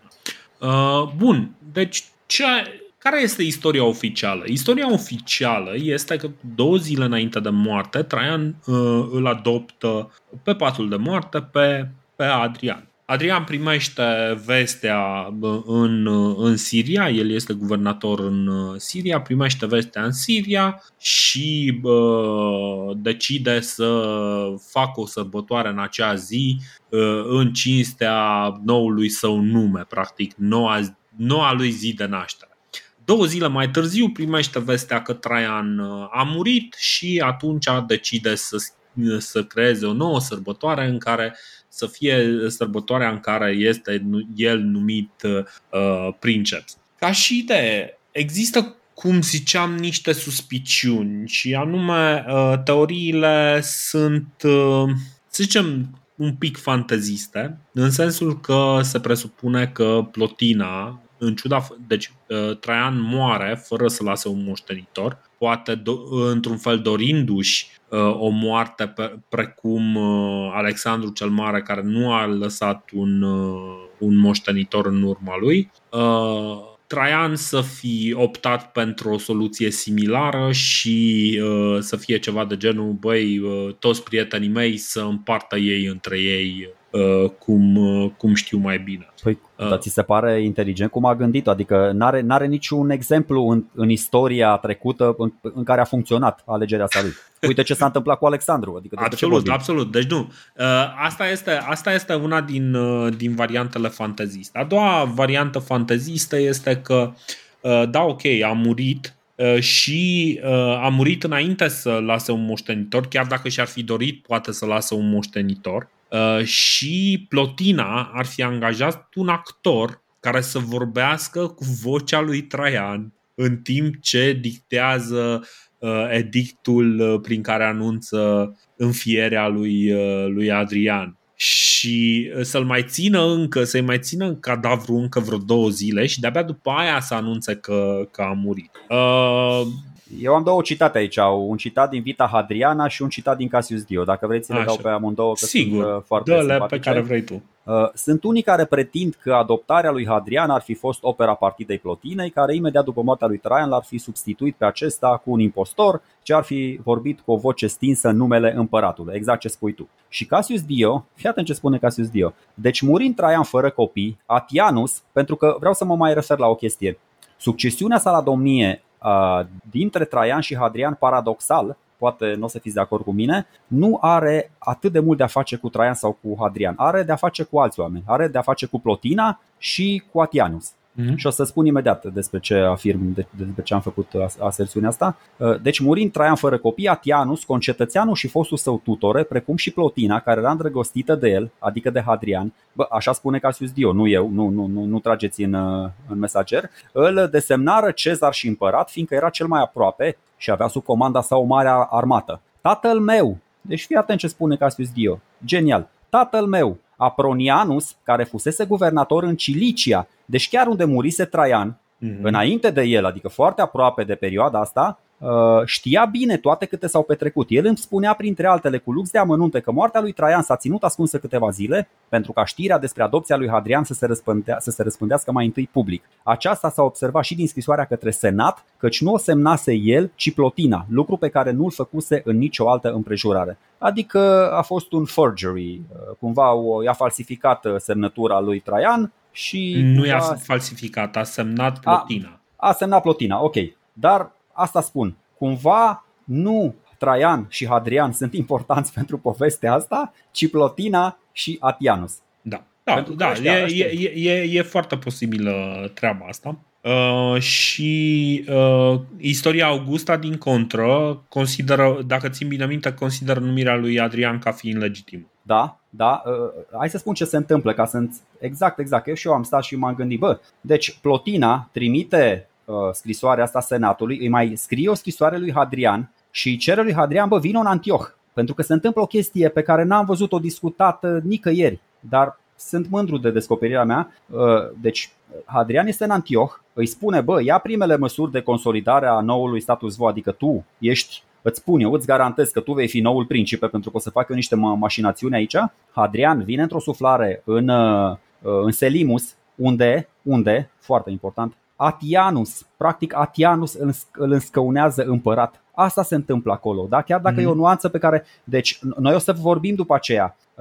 Hadrian se întoarce în Siria, este numit împărat, nu imperator, de către legiuni. Se duce după aceea și își cere scuze senatului că știți, au insistat ăștia, n-am vrut, imperiul avea nevoie de un împărat și am cedat, dar îmi cer scuze și în fine m-am sacrificat pentru binele umanității. Până la urmă am acceptat această cupă de venin care e principatul. Însă senatorii sunt cumva mulțumiți, își dau seama că n-au ce face și înainte Că s-a mai întâmplat chestia asta de multe ori în cazul împăraților romani. Înainte ca ei să fie proclamați de legiuni, înainte să primească un cec în alb, adică să, cum se numește chestia asta, pe care înainte să fie sancționată decizia asta, învestirea de către senat, Hadrian primește un cec în alb de la pretorieni. Asta încerc să spun și nu prea îmi iese. Așa văd eu lucrurile. Și Hadrian chiar profită de cecul ăsta în alb și se uită exact la situația din teritoriu și are de gând să acționeze. Cumva este un episod foarte dubios. În momentul ăsta, practic, există vreo 4 rivali la tron pentru Hadrian și toți cei 4 sunt prieteni destul de apropiați, cum este și Hadrian, cât de cât, prieteni destul de apropiați lui Traian. Primul este Aulus Cornelius Palma, direct implicat în cucerirea Arabiei Nabatea. El și Lucius Publius Celsus cumva vorbesc public contra lui Hadrian. Deci cumva zic, băi, nu e în regulă că Hadrian a făcut chestia asta și nu trebuie acționat contra lui. Pe lista scurtă de rivali a lui Hadrian apare și Lucius Quietus. Băi, mereu mă bulbui când vine numele lui. Chitos, al nostru, de care povestisei tu mai multe în episodul anterior. Da, vreau să mai spun 2-3 chestii. V-am spus că m-a prins cumva povestea lui Quietus, care este și el suspectat alături de cei dinainte de un complot contra lui Hadrian. La fel și guvernatorul Daciei la preluarea Imperiului de către Hadrian, Gaius Avidius Nigrinus. Istoria Augusta ne zice că Hadrian ar fi vrut să-l facă pe Nigrinus succesorul lui, însă tot istoria Augusta ne spune că după ce cei 4 sunt strânși într-un complot la adresa lui Hadrian, Senatul, aici foarte mare atenție, Senatul decide eliminarea lor. Palma e omorât la Taracina, Celsus la baie, nu la camera numită Baie, ci Baie este un oraș. Da, în Campania. Așa, în Campania. Nigrinus este omorât la Faventia și Lucius este, ni se spune, omorât pe drumul spre casă. Foarte important, zice așa, la ordinul senatului și contra voinței lui Hadrianus, după cum spune el însuși în autobiografia lui. Aici Istoria Augusta spune că citează din autobiografia lui Hadrian, pe care el într-adevăr a scris-o în timpul vieții și ar fi fost un document foarte interesant dacă ne-ar fi rămas. Desigur, probabil că ar fi trebuit să-l citim cu foarte multă sare și nu este foarte bună pentru rinichi sarea pe care trebuia să o ingerăm pentru a citi acea autobiografie, dar tot ar fi fost interesantă, zic eu, de citit. Ăștia 4 care au fost conspiratorii șefi deja fuseseră prinși cu niște mașinațiuni. Adică în momentul în care Traian tot amâna decizia de a lăsa un urmaș, începeau să prindă din ce în ce mai mult vânt în pupa toți ăștia 4, pentru că erau niște tipi, erau senatori de prim rang, și Palma și Celsus și Nigrinus și Quietus, și pe partea militară erau foarte meseriași, fuseseră și guvernatori și Quietus încă nu fusese consul, îi se promisese de către Traian, dar n-a mai ajuns să fie așa. Și tot așa văd eu lucrurile. Și ai mai spus tu un cuvânt pe care o să-l dezvolt acum, frumentarii. Ai spus frumentarii episodul trecut și cred că până la urmă rolul cel mai important în descoperirea acestei conspirații, deși e super allegedly, eu n-am înțeles ce au făcut ăștia, sincer. Nu înțeleg cum i-au prins, cu ce, unde e o caua mică, că n-am văzut nicio conspirație, niciun complot, exact. Sincer. Nici nu au avut când să conspire. Deci ăștia sunt eliminați până la sfârșitul anului, adică foarte rapid.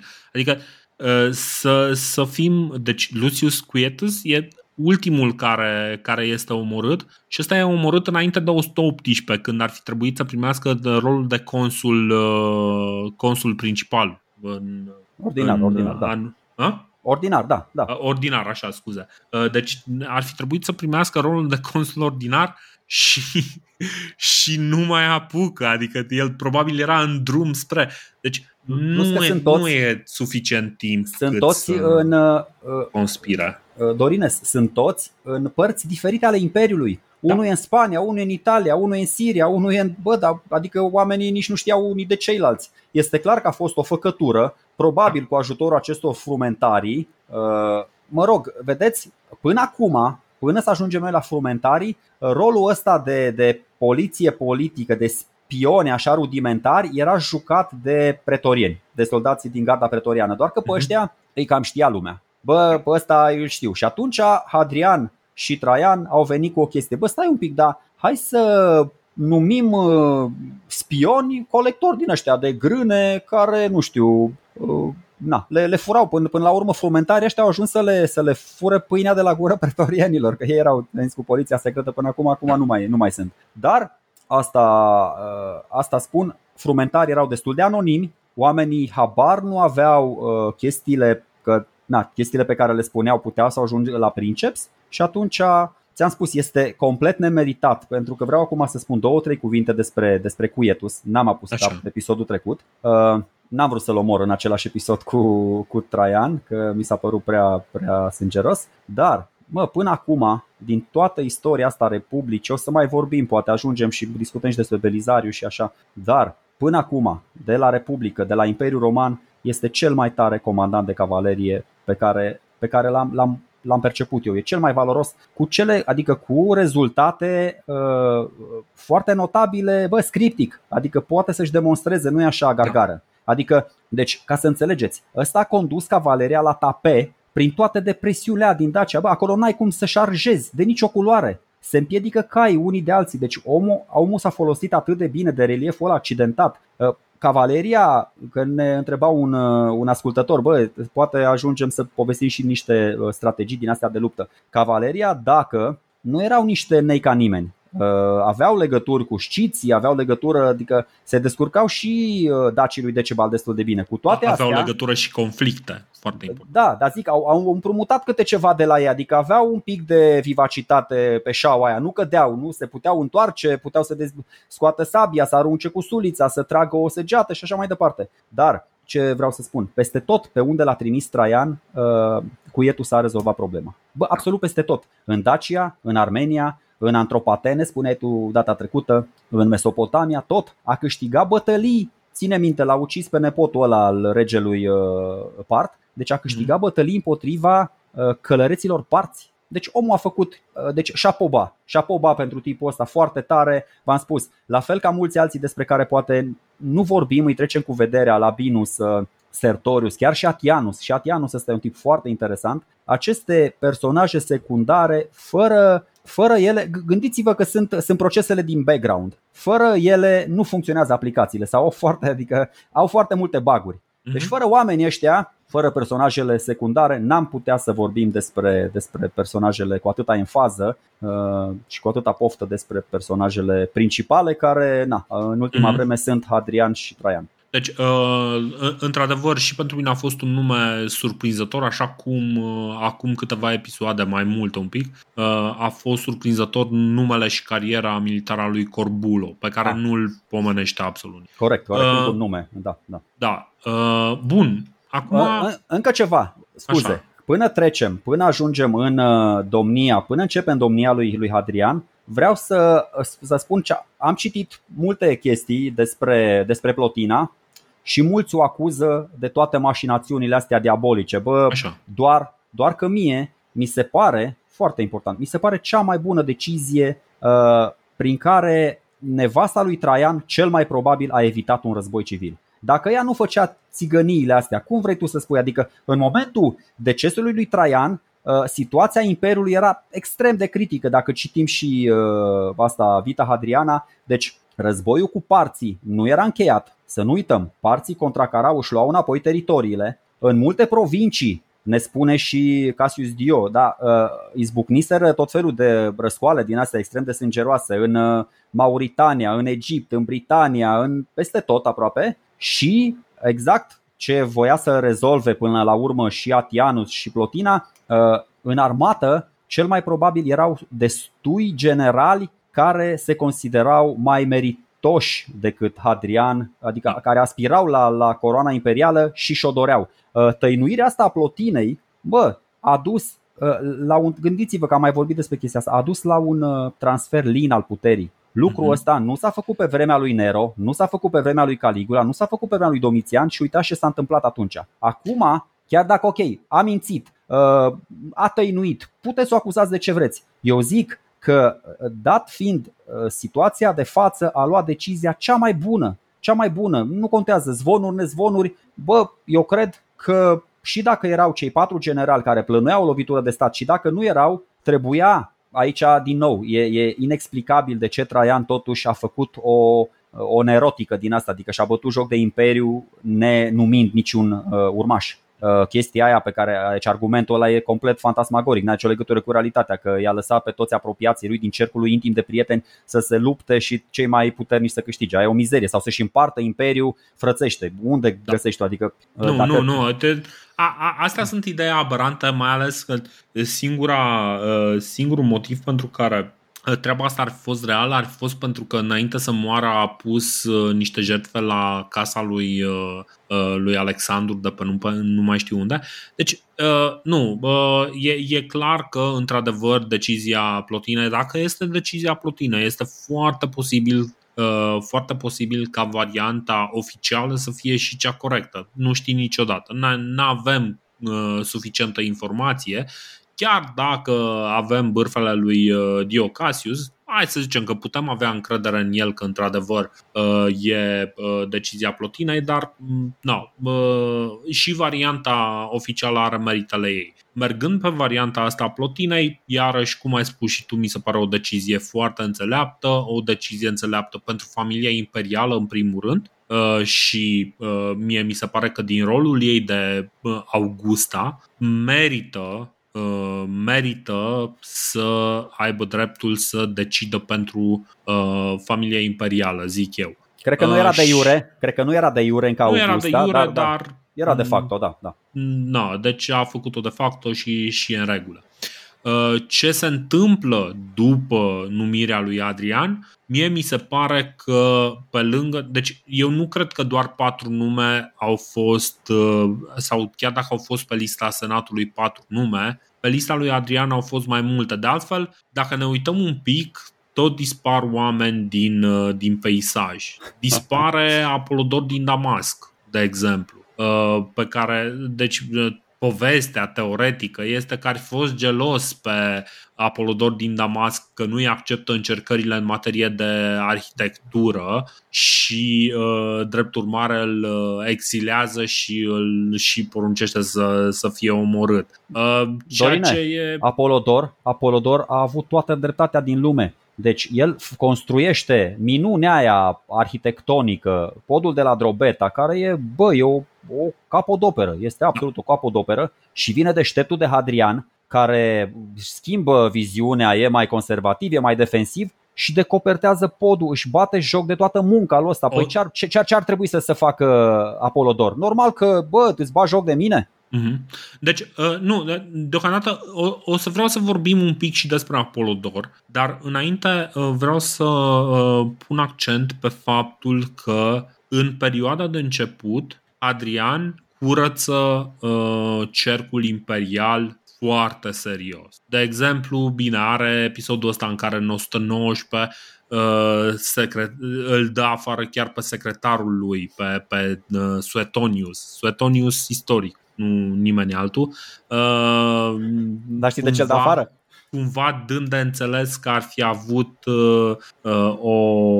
un amantlâc cu Sabina, exact. Soția lui. Și continuă după aceea, are un amantlâc fără acordul lui. Da. Deci pe Hadrian l-a deranjat faptul că el nu știa, că dacă poate Suetonius i-ar fi spus: observ o tensiune în căsnicia ta, văd că sunteți foarte distanți, tipa nu prea vrea să aibă urmași cu tine, nu știu, vreau și eu să merg pe urmele lui Ovidius Naso, care a satisfăcut-o pe fiica lui Octavian. Așa și eu, uite, satisfac soția, principelui. Dar replica asta cu bă, fără acordul meu, mi se pare, fără cunoștința mea, mi se pare genială. Deci, bă, exact, dacă știam, poate te lăsam, dar așa, deci aici mă doare cel mai tare că nu mi-ai spus, exact. Băi, Suetonius, pana mea. Deci, ca să pictăm situația asta, deci trebuie să vedem cumva primii ani ai lui Hadrian puși cumva sub spectrul lui Traian. Asta pentru că în momentul în care moare Traian, moare liantul care ținea imperiul cumva solid. Cuceririle lui Traian se disipează în secunda în care el dispare.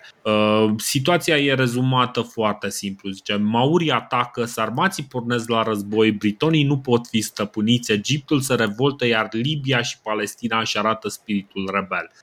Asta este citatul. Practic, omul are un imperiu care arde din toate punctele de vedere și are un aparat moștenit de la Traian care în momentul ăsta este foarte posibil ca acel aparat să se gândească mai mult la cine pune mâna pe banii princepsului decât la altceva. Da? Explicația deci... e foarte, foarte, foarte simplă. Ai perfectă dreptate și îți spun de ce. Adică îți spun, ok, astea sunt chestiile concrete care se întâmplă. Eu îți spun din ce cauză se întâmplă. Că asta e cauza, e cea mai importantă. O problema cu extinderea asta continuă a granițelor imperiului e că necesită mereu o creștere a efectivelor armate. E clar, da. E de manual. Cu cât te extinzi, cu atât ai nevoie de mai multă armată. Altfel, n-ai cum să aperi noile teritorii cucerite. Și apropo de Traian și de incursiunea asta lui în Partia, noi știm că Traian avea probleme foarte mari cu recrutarea soldaților încă din timpul războiului din 114-115-116. Deci problemele astea a mai pierdut și trupe în războiul propriu-zis, în tot felul de confruntări, dar tu te trezești pe hârtie, că asta au pățit romanii. Bă, pe hârtie ești mare și tare, că ați văzut cum arăta harta pe vremea lui Traian. Dar în realitate ești super slab, ești super șubred. Și vine Hadrian, își dă seama de chestiile astea și ia niște decizii pe cât de dificile, pe cât de contestate de senator, pe atât de utile. Deci Hadrian, cu toată dragostea, chiar face un lucru pe care Traian nu l-a anticipat. El nu și-a dat seama că s-a extins mai mult decât îi permitea plapuma, mult mai mult. Și încă o chestie. Da, adevărat, Deci mi se pare că el cu aroganță și-a întins plapuma și peste Partia și poate n-ar fi fost cazul. N-are, mă, din punct de vedere logistic n-avea nicio legătură cu realitatea, ci s-a dus cu două cohorte, a ajuns în Golful Persic și s-a întors. Noroc, ți-am spus că a avut și relieful de partea lui, a venit așa cu vasele pe Tigru și pe Ufrat, ăștia erau plecați în altă parte și în fine, nu intru în... A murit învingător, aia e toată șmecheria lui. Foarte deci bine. El a murit învingător, Optimus Princeps, după el Optimus, potopul. Da. Da.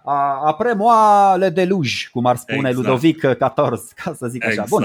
Exact. Faza este că, bă, vezi, sunt un pic mândru de mine. Eu am anticipat chestia asta. Mai țineți minte ce v-am spus eu la războaiele dacice? Bă, e surprinzător că atunci când tu îți masezi toate legiunile, toată armata aproape, într-o provincie, duci un război atât de costisitor cu dacii, toate celelalte provincii, tac, adică, cum să zic, suspicios de mare pacea din provincii. Ei bine, războiul cu dacii a fost excepția. Regula este ceea ce se întâmplă după ce moare Traian și în timpul războiului cu parții. Tu te duci acolo, toate trupele ți le cărăbănești într-o parte și nu mai rămâne nimeni. Spune foarte frumos ăsta Flavius Iosefus, nu mai are cine să-ți apere, nu mai are cine să colecteze taxele, nu mai are cine să impună coercitivitatea asta a legii. Și atunci ăștia sunt de capul lor și maurii, și egiptenii, și palestinienii, și evrei, o să vedem. Deci e stat în stat, n-are nimeni grijă de ei și atunci e normal să se întâmple chestia asta. Bun, nu o să facem o discuție a tuturor deciziilor militare pe care le ia Hadrian. Nu avem de gând să explorăm singurul, deci o să vreau să fac o prezentare foarte pe scurt a ce decizii ia Hadrian pentru a stabiliza. Deci, practic, rolul lui este să stabilizeze imperiul. Și în momentul ăsta, cum va face lucrul ăsta? Eliminând eventualele surse de disensiune interne, în primul rând, și stabilizând fiecare regiune în parte. Hadrian, de exemplu, decide evacuarea de urgență a provinciilor Mesopotamia, Siria și Armenia Superior și probabil se gândea să renunțe și la Dacia, adică nu probabil, sigur se gândea să renunțe și la Dacia. Însă în momentul în care văd, adică el cumva trebuie să-și mențină în același timp cumva capitalul politic. Nu poate să se întoarcă la Roma să spună ok, nu mai avem nici Mesopotamia, nici Asiria, nici Armenia Superioară, nici Dacia, de unde ne vin nouă bani în momentul ăsta, nu mai avem niciuna din chestiile astea. Și este foarte greu să mențină un princeps, să mențină imperiul în stilul ăsta. Ăsta e motivul pentru care totuși de Dacia mai ține. Chiar dacă decopertează podul lui Apolodor și după ce discutăm un pic despre Dacia, vreau să discutăm un pic și despre Apolodor. Oamenii din cercul lui intim îl descurajează să părăsească Dacia, explicând că, și ăsta este probabil un motiv mult prea bun pentru a fi ignorat chiar și de către un Hadrian foarte precaut. Motivul este că sunt prea mulți cetățeni romani care ar fi abandonați în mâna barbarilor. Așa că Hadrian, după ce trimite ordine să se stabilizeze toate provinciile care încep să se revolte, se duce nu în Palestina, nu în Egipt, nu în Mauretania, se duce în Moesia. Și acolo îl pune în fruntea operațiunilor pe Quintus Marcius Turbo Fronto Publicius Severus. Dacă Turbo, îi spunem Turbo, atâta, da. Îi vom spune Turbo și Turbo este un personaj care va deveni foarte important pe termen lung. Ca și idee, situația e destul de complicată în zona asta. La est de Dacia, Roxolani sunt foarte războinici și cumva vorbisem noi în episodul anterior de cât de mult extinsese Dacia, Traian, și majoritatea hărților care sunt desenate în perioada asta nu prind de fapt cam cât de mare este Dacia în momentul respectiv, pentru că nimeni nu a desenat harta respectivă. Harta respectivă ar fi trebuit să arată o delimitare care să înghită cu totul Via Pontica, cea care ducea dinspre Transilvania înspre Pontul Euxin, și ar fi cuprins și sudul Moldovei și Muntenia. Dar majoritatea în unele, nu în toate, hărțile, dar în unele... toate, majoritatea sunt pe tiparul ăsta nou care nu are nici Banatul, nu are nici deci nu are nimic de la asta, de la Traian. Adică nu are doar porțiunea aia care rămâne de pe vremea lui Hadrian. Acum este perioada în care roxolanii îi fac pe romani să se retragă din zona asta, care, dacă ținem minte, este mai slab populată totuși. Deci și sudul Moldovei și Muntenia în momentul ăsta sunt mai slab ocupate, că ținem minte că au fost tot felul de transmutări. Muntenia, clar. Muntenia, clar, e decimată de 9 ori. Muntenia nu e decimată o singură dată. Da. Eu înțeleg de ce s-a gândit și de ce și-ar fi dorit să se retragă din provinciile astea și înțeleg și de ce a rămas în Dacia până la urmă. Până la urmă și-a dat seama că era o vacă de mult prea profitabilă. S-au convins timp de 10 ani, pentru că Dacia, spre deosebire de Armenia, de Asiria și de Mesopotamia, intrase totuși de bine de rău de ceva timp în imperiu.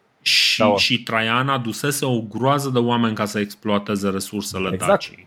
Exact. Și mi se pare reacția lui Hadrian foarte inspirată pentru el. Ok, cercurile înalte de la Roma s-au supărat. Trebuie să ne extindem, ne trebuie mai mulți sclavi, mai multă bogăție, acces la resurse, comerț și așa mai departe. Dar el știa că în paradigma actuală, dacă ar fi încercat să păstreze toate aceste provincii din estul imperiului, imperiul putea să se prăbușească. Și nu spun cuvinte mari, deci era la un pas să se prăbușească. Și Hadrian a spus, mai bine să mă urască ăștia, să mă înjure, să nu le convină. Hai să rezolv eu problema și pe plan intern, să scap de conspiratorii șefi hai să rezolv și cu provinciile astea și să încerc cumva să mă chibzuiesc, să mă adun, să mă organizez într-un spațiu despre care știu 100% că e funcțional. Imperiul Roman nu a avut niciodată aceste provincii să vadă dacă este funcțional cu aceste provincii în el. Dar Imperiul Roman a trăit și fără aceste provincii și și-a dat seama, a ajuns la concluzia că este funcțional fără aceste provincii. Și Hadrian a ales, pentru că în pofida firii lui mai, nu știu, misterioase, spirituale, destul de greu de anticipat, era un tip foarte rațional, foarte logic, foarte algoritmic și mie mi se par multe decizii ale lui extrem de inspirate, cu bătaie pe termen lung, nu neapărat pe termen scurt, dar cu bătaie pe termen lung, sunt foarte inspirate, inclusiv ceea ce face el ca să scape basma curată pentru că îi omoară pe ăștia 4 senatori. Că până la urmă, faptul că îi ucide pe ăștia e un dezastru din toate punctele de vedere. Deci e un dezastru cu care Hadrian săracul o să încerce să se descurce. Singura chestie bună pe care o văd eu e că nu și-a pierdut viața. Aia e singura chestie. Adică, dar mai țineți minte, toți împărații, începând cu Nerva, jurau pe roșu sau ce făceau ei acolo, că nu o să jurau la începutul domniei că nu vor vărsa sânge de senator. Mai țineți minte, era o înțelegere din aia, cam cum a făcut Octavian cu senatorii. Bă, de altă parte, aici senatul teoretic este cel care comandă execuția celor 4. Bă, îmi pare rău. Adică, bun, ok. E cu sută coața albă, dar atunci spunem, asta e informația care a ajuns la noi. Bun. Atunci spunem, Dorine, de ce Hadrian alege să dea vina pe Atianus? Dacă senatul a decis, de ce dă vina pe Atianus până la urmă? Și Atianus care l-a ajutat să ajungă împărat, da? Bă, deci o va face mai târziu, mă. Târziu. Îi zice: "Bă, prietene, îmi pare rău. Ok, nu te omor, îți dau un ornament triumfal, deși, mă rog, Atianus nu prea îl merita, dar îl destituie. Deci îl destituie din fruntea gărzii pretoriene, pentru că îl consideră vinovat. Dacă senatorii erau atât de răi, dacă senatorii ar fi decis, păi de ce să-l demită pe Atianus, că nu înțeleg. Îl va demită pe Atianus oricum la vreo 2-3 ani distanță, în momentul în care poate să-l pună pe Turbo. Turbo este prins în momentul ăsta în Dacia. Vorbind, ca să nu uităm subiectul ăsta, ce face Turbo în Dacia? Mi se pare foarte important și este printre puținele notițe pe care le avem despre Dacia în momentul ăsta, așa că ar merita să stăm un pic să insistăm pe ele. Deci, în primul rând, cu Roxolani, la est de Dacia, Hadrian va face pace consimțind la mărirea subsidiilor. Deci cumva acolo răscoala roxolanilor este cumva că ei erau în aceeași situație în care fusese odată Decebal și ei se răsculaseră că li se scăzuse solda pentru protecția imperiului. Da, roxolanii erau practic dacii de pe vremea lui Domitian, aveau exact același statut. Exact. În momentul ăla, Muntenia și sudul Moldovei sunt abandonate. Din Moezia, Hadrian, după ce rezolvă problema cu Roxolanii, pleacă în Roma și lasă pe Turbo să organizeze provincia Dacia. În momentul respectiv, provincia este împărțită în 3. Deci este nu în 2, ci în 3. Chiar dacă apar menționate în diplome militare în ani diferiți, cel mai probabil împărțirea lor se întâmplă în 118 și apare o Dacia Superior, Dacia Inferior și apare și o Dacia Porolisensis, care este cumva între Arieș și Mureș, zona respectivă, și care are propriul legat, propriul guvernator. Deci, dacă țin bine minte, stai să vedem așa, Dacia Superior... Până îți găsești tu... Da, în Dacia Superior parcă este e numit Prefectus Pretorio, comandant... Nu, asta e după. Bă, iarăși așa, Dacia Superior are în frunte un legatus Augusti pro pretore și un procurator imperial, procurator Augusti. Celelalte 2 dacii sunt conduse doar de către un procurator Augusti. Deci, practic, în Dacia Superior sunt ținute trupele cele mai importante. În celelalte provincii, acest procurator Augusti, acești guvernatori au sub conducere trupe auxiliare, dar probabil nu au niște legiuni ceva mai serioase să dispună de ele. Răspunsul este simplu. În primul rând, provincia Dacia, cumva la dimensiunea maximă, la dimensiunea minimă, cum doriți, era una destul de mică, dacă e să o comparăm cu altele.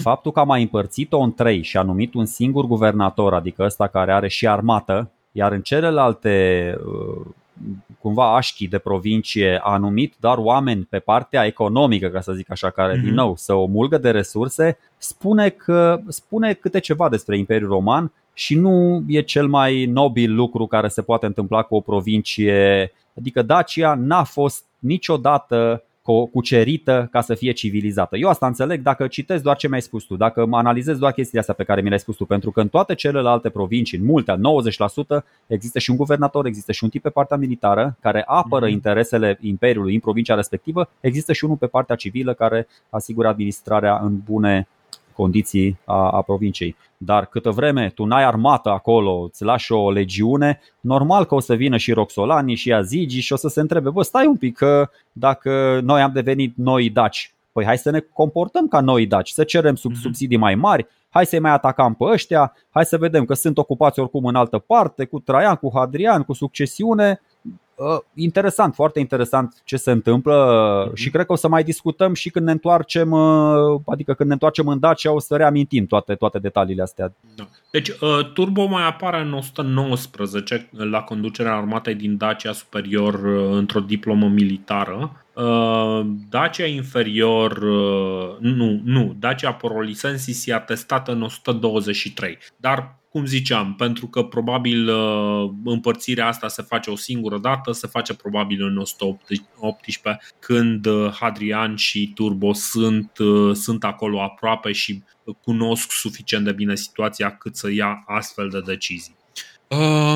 Bun.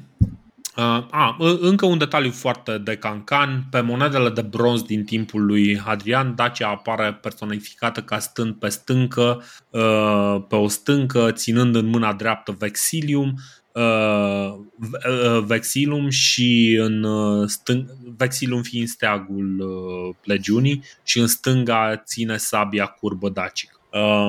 Asta așa de chestia. Aș mai spune ceva în apărarea lui Hadrian de data asta. Așa. Toată lumea vede începutul ăsta de domnie al său ca extrem de sângeros, dar mi se pare că el a acționat pe plan intern la fel de rațional, la fel de calculat, precum a acționat și pe plan extern. Și de ce spun asta?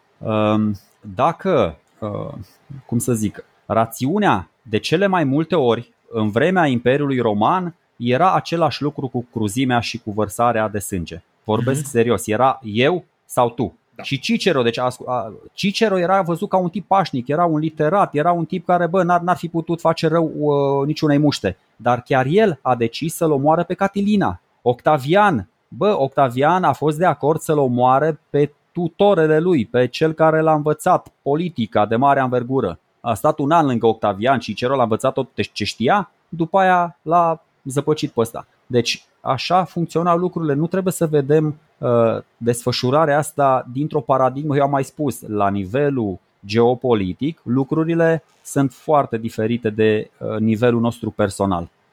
Și la nivelul nostru personal vă spun, eu deși sunt cea mai bună persoană pe care o cunosc, știu că sună lăudăros, maxim, dar am o mare parte de răutate în mine. Noi nu suntem persoane, noi ne uităm acum la războaiele astea și ne imaginăm noi că dacă am fi și noi acolo în locul celor care au decizii, eu vă asigur că am luat exact aceleași decizii, chiar mai sângeroase. Și cu asta fi suficient de înțelepți, că probabil ăștia totuși sunt ăia care sunt mai străluciți dintre cei care au rămas în istorie.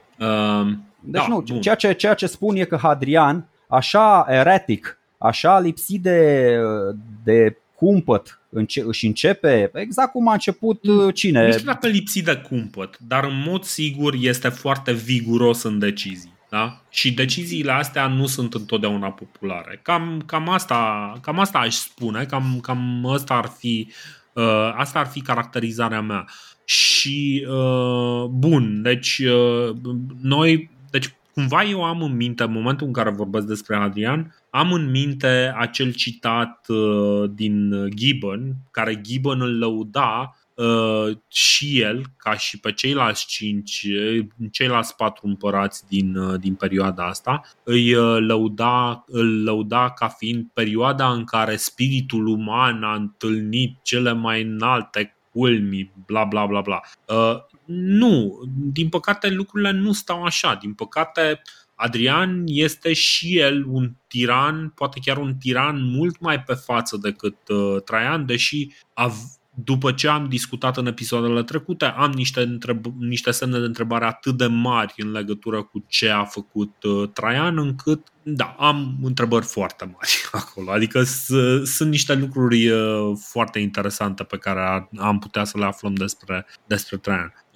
Hadrian nu mi se pare că este la un nivel foarte înalt, deși ce face după ce stabilizează imperiul, după ce își stabilizează practic domnia, ce face după aceea pare lăudabil. Nu știm care este costul în materie de viață umană, da? Dar știm că reușește să stabilizeze și să devină, ca și imagine, cel care stabilizează și cel care construiește. Că despre asta vorbim. Și vorbim de construcție, că ziceam că după ce vorbim despre Dacia, vorbim un pic despre Apolodor și aș vrea să nu uit ideea asta. Apolodor este probabil unul din cei mai influenți arhitecți din toată timp. Și spun asta pentru că el aduce o groază de inovații din Est în construcțiile din Imperiul Roman și cumva stabilește elemente de imagine imperială care vor rezista de-a lungul timpului și sunt reprezentate în majoritatea marilor construcții care se vor face de acum încolo. Și anume el vine cu domul, da? Deci în momentul în care vorbim despre construcții magnifice precum este Hagia Sophia, vorbim evident de un dom impresionant. Aia e doar o rafinare a conceptului pe care l-a importat Apolodor și care îl aduce prima oară în construcțiile romane, imperiale. Apolodor este probabil unul din cauza asta, unul din cei mai influenți constructori, arhitecți din toate timpurile. E atât de influent încât Cassius Dio ne spune că își permite să le ia la mișto, își permite să ridiculizeze pe Hadrian, da. Când Hadrian își spune și el așa părerea, nici măcar nu foarte intempestivă, adică zice, bă, aș prefera totuși să încerci să ai o altă abordare la construcția asta. Și ăsta se uită așa la Hadrian și spune, bă, prietene, între noi doi, eu sunt specialistul pe bucata asta. Tu vezi de altceva, vezi de condus imperiu, vezi de construit limesuri, ziduri și așa mai departe. Lasă-mă pe mine să mă ocup cu templele, cu catedralele, cu domurile, cu podurile. Dar, într-adevăr, să construiești din ciment, neram forsat, dita mai... Deci, e cel mai tare dom sau templu sau, mă rog, spuneți cum vreți, de când se știe lumea și pământul fără să folosească ciment ranforsat. Deci e dita mai realizarea inginerească. Și deși aici aș pune totuși șobolina albă pe Hadrian, pentru că Hadrian aici totuși mai are decența să simuleze o modestie controlată, adică să le arate celorlalți, bă, am făcut niște greșeli în trecut, mă căiesc, Panteonul nu e al meu, e de pe vremea lui Agripa, chiar dacă era într-o stare jalnică, cutremurat, ars și așa mai departe. Într-adevăr, eu am reconstruit cea mai mare parte din el, dar haide mai bine să scriu numele lui Agripa acolo, da. Să nu scriu numele meu, pentru că nu e frumos. Și nu se oprește aici. Într-adevăr, s-ar putea să se fi întâmplat chestia asta pentru că Traian observă în Babilon când se duce, observă că ăștia, ți-am zis, parții erau totuși înaintea romanilor, la capitolul ăsta, adică descoperă asfaltul. Ăștia foloseau parții, foloseau de sute de ani, da, era mai durabil, mai util decât toate pietrele alea șlefuite, toate arcele din viaductele romane. Sunt spectaculoase, sunt foarte faine viaductele romane, dar mă rog, nu au un raport din ăsta calitate-preț așa de bun, să zic așa. Da. Și Apolodor, din toate punctele de vedere, este un mare caracter. Hadrian nu s-a simțit foarte bine cu Apolodor în preajmă și probabil că asta vrei să ne spui acum, ia o decizie nu foarte nobilă. Da, deci nu avem un verdict clar că l-ar fi ucis pe Apolodor, dar ni se dă de înțeles, așa cum în multe alte situații similare, ni se dă de înțeles că ar fi ordonat execuția lui Apolodor pentru genul ăsta de transgresiune. Nu știm dacă să o interpretăm ca bârfă, ne uităm cu oarecare suspiciune. Ce este clar este că în perioada asta Apolodor din Damasc dispare din poziția de practic arhitect șef al imperiului și este înlocuit de alții. Mai târziu, în momentul în care plănuiește reconstrucția Ierusalimului, îl pune pe Achila din Sinope. Și el nu își face un nume atât de extraordinar precum cel al lui Apolodor. Îți spun, Dio și chestiile pe care le-am citit eu sunt la nivelul ăla de fantasmagorie că ăsta Hadrian ar fi restaurat și Colosul din Rodos, dacă îți vine să crezi. Adică la nivel de glumă foarte bună. Nu, vezi, când zice de Colos, nu e de ăla din Rodos, vorbește de construcția lui Nero. Colosul din fața Coloseumului, el este cel care îl mută în fața Coloseumului, îi șterge trăsăturile lui Nero și îl dedică lui Apollo. Și Colosul ăla, despre Colosul ăla e vorba, îți înțeleg confuzia. O să mai citesc încă o dată, dar eu țin minte că e în paradigma asta, adică el vizitează toate orașele importante de la Cizicus la Smirna, Efesus și se duce până la Rodos, mă rog, tot așa pe partea asta elenistică, și atunci cumva le oferă ăstora cadouri. Subiect și... pentru o erată pe episodul viitor. Ok, bun. Deci hai să vorbim un pic. Ok, deci dacă tot am vorbit despre construcții, ce este, și poate ăsta este lucrul cel mai de admirat la Hadrian. După ce vine la Roma, stă o perioadă, după care pleacă într-un turneu.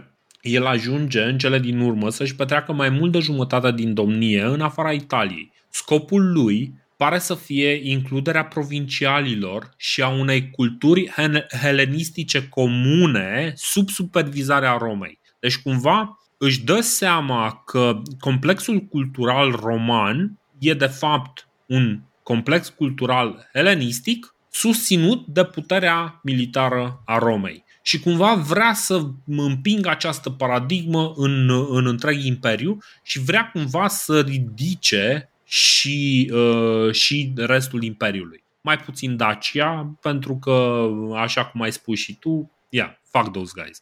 Asta e o percepție de-a mea de mai de mult. Roma, treptat, nu mai devine Roma. Devine o Romă helenizată. Pe măsură ce trece timpul, o să vedeți, și următorul imperiu nu o să se mai revendice. Adică romanii sunt doar cu numele acolo, atâta tot. Chiar dacă exact, e foarte interesant cum, în ciuda faptului că Roma este Roma și va rămâne Imperiul Roman multă vreme, va rămâne Imperiul Roman până la 1400 și, da, și va rămâne Imperiul Roman până la 1453 și oamenii ei nu mai știau o boabă de latină, vorbeau numai și numai grecește. Dar ei erau Imperiul Roman. Dar da, deci asta, cumva Hadrian poate că vede cel mai just componenta culturală a Imperiului Roman și vrea să o răspândească. Creează orașe provinciale, acele așa numitele municipia. Sunt create și în Dacia, apropo, municipia, care sunt semi-autonome, au propriile lor legi și obiceiuri. Și asta vine ca alternativă la impunerea coloniilor romane Constituție romană, cu legile romane și cu problemele pe care le ridică asta, anume că plantezi în mijlocul unui stat cu altă gândire, alte reguli, plantezi niște oameni care gândesc altfel și merg pe alte legi. Aș vrea să spun câteva chestii despre legi și despre reguli, că ai adus tu aminte de ele. Mie mi-a sărit în ochi chestia asta, o consider una dintre cele mai importante realizări pe care a avut-o Hadrian în timpul domniei sale, da? N-am văzut-o aproape deloc amintită, dar rămite dezbătută, dar o să o analizez acum din postura unui jurist ratat, să zic așa, care a făcut 4 ani de drept, dar nu și-a mai dat licența până la urmă. Romanii ăștia au ajuns pe vremea lui Traian și a lui Hadrian. Jurist cinstit din România, așa, zi. Romanii ăștia, așa cum erau ei, care e percepția noastră despre ei? Că au un spirit practic, sunt legiuitori, sunt organizați, sunt super tipicari și așa mai departe.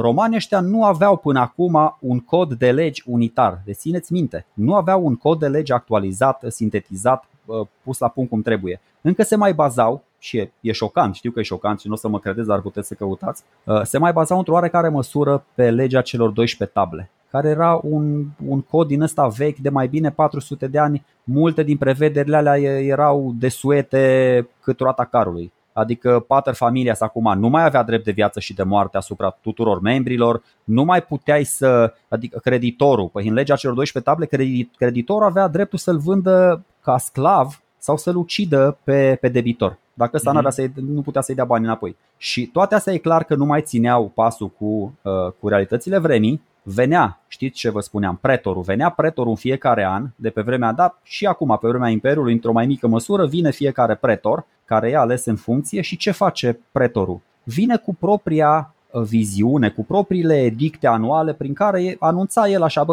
care e programul meu juridic, care sunt direcțiile, cum intenționez eu să-mi exercit mandatul. Și le scria pe niște table mari așa, pe care le atârna la intrarea în sala de ședințe sau în forum, cum știm că a făcut și Cezar, ca să fie popular, el era consul atunci, să vadă cetățenii de rând că el cumva le vrea binele. Și, ca să înțelegeți, un pretor zice așa, eu vreau anul ăsta să mărim completele de judecată de la 5 la 7, că mi se pare că ar fi un pic mai echilibrată decizia. Altul, și exact asta s-a întâmplat pe vremea lui Hadrian, alt pretor zicea, le oferă ecveștrilor dreptul să-i judece pe senatori. Hadrian, de exemplu, ca să, în încercarea lui disperată de a face pace cu senatorii, după ce a vărsat sângele la începutul domniei, el le ia dreptul ăsta ecveștrilor și le oferă practic imunitate senatorilor, că nu se apucă ăștia să se judece unii pe ceilalți. Da, vedeți foarte bine cum e în Parlamentul României când mai vine o cerere de urmărire penală pe numele unui senator sau deputat și vin toți ceilalți și, votează să-l scape basma curată. Dar, vin toți pretorii ăștia cu măsurile lor și se ajunge, pe lângă pretor mai sunt guvernatorii de provincii care au și ei atribuții din astea de pretor. Din toate sutele astea de proiecte și de programe juridice ale pretorilor, ale guvernatorilor, în fiecare an mai vine o sancțiune din partea principelui și așa mai departe și devin toate legile astea în anul 125, 26, 28 au devenit foarte alambicate, foarte voluminoase, foarte împrăștiate. Se numește, deci erau 3 legi pentru o singură speță. Noi avem chestia asta și în România se numește supralegiferare și o prostie. Adică nu poți pentru o chestie să ai și, și codul civil și legea 30 și așa mai departe. Dar din toate programele astea, că acum ajung la concluzie, scuze că a durat așa de mult, din toate programele astea Hadrian a vrut să facă un singur cod de legi. Să le colecteze pe toate. Evident, n-a făcut singur el chestia asta, l-a pus pe un anume Salvius Iulianus, care tot așa făcea parte din consiliul ăsta al oamenilor să-i dea încredere, de profesioniști, și voia să facă un singur cod de legi, să colecteze, să compileze toate astea într-o formă mult mai concisă, mult mai elocventă. Și colecția asta de legi de pe vremea lui Hadrian s-a numit Edictum Perpetuum. Adică el așa se gândea că sunt niște norme juridice care nu o să expire niciodată, cam wishful thinking, dar asta era situația. Încă o ceva de substanță, n-aș vrea să intru foarte mult în amănunt, dar evoluția legilor într-o societate e foarte importantă, cum ne raportăm și cum evoluăm împreună, și societatea și legile. Ok, pe lângă limba noastră e o comoară, e foarte importantă. Cel mai important aspect, și poate că nu vă dați seama de chestia asta, cel mai important aspect într-o țară, într-un stat funcțional, este cel legal. Cel mai important de departe. Fără lege, fără instituții care să o modeleze, să o ranforceze, să o pună în aplicare, să o sancționeze pe cei care încalcă legea, pentru că, vedeți, legea e coercitivă, legea e punitivă. Deci, fără lege nu există nici măcar stat. Nu există țară fără legi. Vorbesc foarte serios. Și nu vreau să sune acum cumva neaspirațional, nemotivațional, dar țara asta, noi ca popor, o să evoluăm, o să devenim mai buni. Ok, e generalisim cumva, e confuz spus mai bun. Doar dacă vom respecta legea. Și dacă vom încerca să o facem mai dreaptă pentru toată lumea. Că ziceam la început, nu doar pentru căței, nu doar pentru dulei. Fă o lege cât mai corectă și încercați să vă gândiți, să conștientizați chestia asta, pentru că legea în viața noastră ocupă o importanță colosală, chiar dacă nu ne dăm seama. Bun, deci asta e într-adevăr. Probabil legea este un aspect cultural mai puțin discutat de către noi, dar într-adevăr este un aspect foarte important care probabil ne vom lovi de el din ce în ce mai tare și mă bucur foarte mult că ne-a adus lămuririle astea. Oricum, revenind la impactul cultural pe care vrea să-l aibă Hadrian, cumva mie mi se pare că el de fapt aici modelează Imperiul Roman al viitorului. Nu? Despre asta e vorba. Până la urmă. Imperiul Roman al viitorului va fi imperiul cu lege romană, cu cultură elenistică și în care provincialii sunt pe picior de egalitate cu Roma. Că despre asta va fi în cele din urmă vorba. În fine, o să vorbim destul de pe scurt despre turneul lui major. O să numesc pe unde merge și câte un eveniment important, dar cam atâta. Deci, începând din anul 122, pornește în acel turneu. Primul loc în care merge este Britannia și în provinciile din vest, Galia și Ispania. Acolo, a ajuns în Britania, cumva acolo situația nu era atât de stabilă cu britonii. Comandă construcția celebrului zid care îi poartă numele și probabil este zidul lui Hadrian, este cel mai cunoscut, este un zid care merge dintr-o parte în cealaltă a Marii Britanii. Zidul respectiv, apropo, nu este desenat să fie folosit ca graniță. Zidul respectiv este folosit pentru a monitoriza transportul dintre regiuni.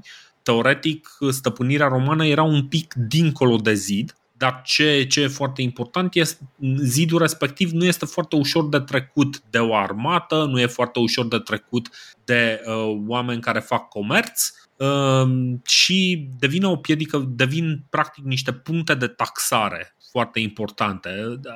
Ăsta este rolul cel mai important al zidului. Deci nu este o zonă după care romanii zic, băi, de aici mai departe este iadul. Nu se întâmplă lucrul ăsta, ci este folosit practic ca mobil de taxare. Am văzut o expresie foarte faină, nu mi-o arog, că nu e invenția mea. A construit zidurile astea și până la urmă toate limesurile, nu ca să blocheze, ci ca să controleze. Da. Și gândiți-vă cât de multă logică are când tu construiești un zid din ăsta de 50 de kilometri sau de 80 de kilometri și pui 4 sau 5 porți pe el, fiecare să zicem la câte 15-20 de kilometri, da? Mă rog, separate, da, din 15-15 kilometri. Oamenii normal la cap o să se înghesuie prin porțile respective, nu o să țară peste ziduri, adică cumva încurajezi comerțul, faci ca oamenii să se întâlnească acolo. Dacă tu ai o graniță din asta de 80 de kilometri alandala, fără să îi determini pe ea să se întâlnească, fără să știe, bă, unde e poarta aia, unde e poarta de intrare în Imperiul Roman, unde vreau să mă duc să-mi vând eu vaca cu lapte, nu poți să faci, adică e o chestie pur și simplu lucrativă. Da. E un gest super logic, super isteț, doar dacă stăm și ne gândim la el. Așa dacă, ok, a făcut limesuri, a pus niște porți, dar de ce? Uite, fix de asta. Exact. Apoi în 123 merge în Africa și în Parthia. În Africa, în Mauretania, conduce o campanie contra rebelilor locali, după care în Parthia merge și încheie o pace cu regele Partos Roesa I, după care pornește către Marea Neagră. Din nou, să nu uităm, în Parthia lucrurile erau rezolvate odată cu retragerea Romei în granițele cumva mai naturale, mai vechi. Deci, repetă, Dorină. Deci ce face? Se duce în Parthia, se întâlnește cu regele, da, așa. Se întâlnește cu, încheie o pace, nu am zis că se întâlnește, încheie o pace cu regele Parthos Roes I. Bun. Eu cred că se și întâlnesc, că dacă se duce până posibil. Acolo. De ce s-ar duce până acolo? Adică putea să... El era în Mauretania, era în nordul Africii și cumva și-a terminat vizita mai repede, s-a grăbit acolo. Din nou, ce face Hadrian spre deosebire de Traian? O paradigmă complet diferită, 180 de grade. Face tot posibilul să evite războiul, nu să-l pornească. Ne țineți minte, la Traian s-au milogit săracii parți de el, au zis, bă, ne cerem scuze, ok, am uitat să-l trimitem pe ăsta, să-i pui tiara pe cap, ne facem mea culpa, a fost tolomaci. Bă, ăsta n-a vrut sub nicio formă, deci s-a dus chitit să-i bată pe parți sub orice formă. Nota 10 aici pentru Hadrian, chiar dacă poate stai și te gândești, bă, poate a trebuit să facă 2-3 concesii către parți, cum a făcut și către Roxolani. Adică poate le-a dat niște subsidii, poate le-a zis, bă, fiți mai drăguți cu partea aia din graniță, lăsați-ne încă o chestie. Zona aia de la Siria până la Golful Persic, parții, am mai spus cred că chestia asta în episodul trecut, era o zonă de liber comerț. Deci era o zonă înfloritoare toată chestia și cumva au mai negociat, au spus, bă, nu ne atacați, lăsați-ne, haideți să revenim cumva la situația de dinainte, ca warmonger-ul, ca războinicul Traian să vină peste voi și să strice relațiile astea. Dar Hadrian cel pașnic, asta e... Da. Ce este interesant însă, deci acum vorbind un pic despre atitudinea lui față de armată, ce este interesant e că din punct de vedere militar readuce o rigoare și o disciplină superioară în legiuni. Trupele fac exerciții intensive și politica lui este mai degrabă nu neapărat ok, facem pace și ne ascundem în spatele păcii, ci este un pace prin forță, este un civis pacem parabellum până la urmă. Este cu accent pe disciplină și disciplina, apropo, disciplina ca și idee este subiectul a 2 emisii monetare, ceea ce mi se pare absolut genial. Fronto spune despre Hadrian că preferă exercițiile militare în locul războiului, sau mă rog, jocurile militare, genul ăla de jocuri cum se băteau într-o arenă, se băteau cu navele sau chestii de genul ăsta, decât să facă război real. În același timp, cumva, Cassius Dio îi laudă accentul pe disciplină care a fost sursa domniei lui relativ liniștite. În fine, Vezi cât de important e acum tribunatul ăla militar, cele 3 magistraturi de tribun militar? Da. El îi știa aproape pe toți, adică așa spune și Cassius Dio, bă, îi știa pe mulți soldați pe nume. Da. Deci putea să adopte o dietă din asta foarte spartană, putea să doarmă în aceleași condiții cu un roman, se ducea chiar la botul calului. Pe Turbo l-a cunoscut tot așa, cred că în primul sau în al doilea tribunat militar și a rămas prieten de atunci până la sfârșitul vieților. E clar că e un lider militar foarte bun, dar care preferă ca oamenii să nu moară în război, ceea ce într-un fel e de salutat, știi? Păi ăsta e liderul militar cel mai bun, Dorină, ăsta, nu Traian, nu Cezar, Hadrian și Octavian de după Teutoburg. Spre ăștia ar trebui să tindem. Cezar, Traian, o mizerie. Deci au făcut și în Dacia și în Parthia, o mizerie. Exact. Sunt de acord cu tine. Așa, urmând cu turneul lui, stă în Grecia vreo 2 ani, între 124 și 125, parcă îi se dă din nou titlul de arhon și mai sunt câteva lucruri pe care le face. Îl fac grecii și Zeu și Hercule, îi dau toate titlurile posibile, adică îl trimici după cele 12 porunci să le facă în locul lui Hercule, e atât de capabil acolo, impresionează pe toți. Da. După aia în 126 se întoarce în Italia, întâi merge în Sicilia, după care se întoarce la Roma. și termină câteva construcții. De exemplu, în perioada asta se termină reconstrucția Panteonului și a vilei lui din Tibur. După care pleacă într-un tur al Italiei și aici are o inovație, să zicem, în ceea ce privește împărțirea Italiei, pentru că decide împărțirea Italiei în 4 regiuni.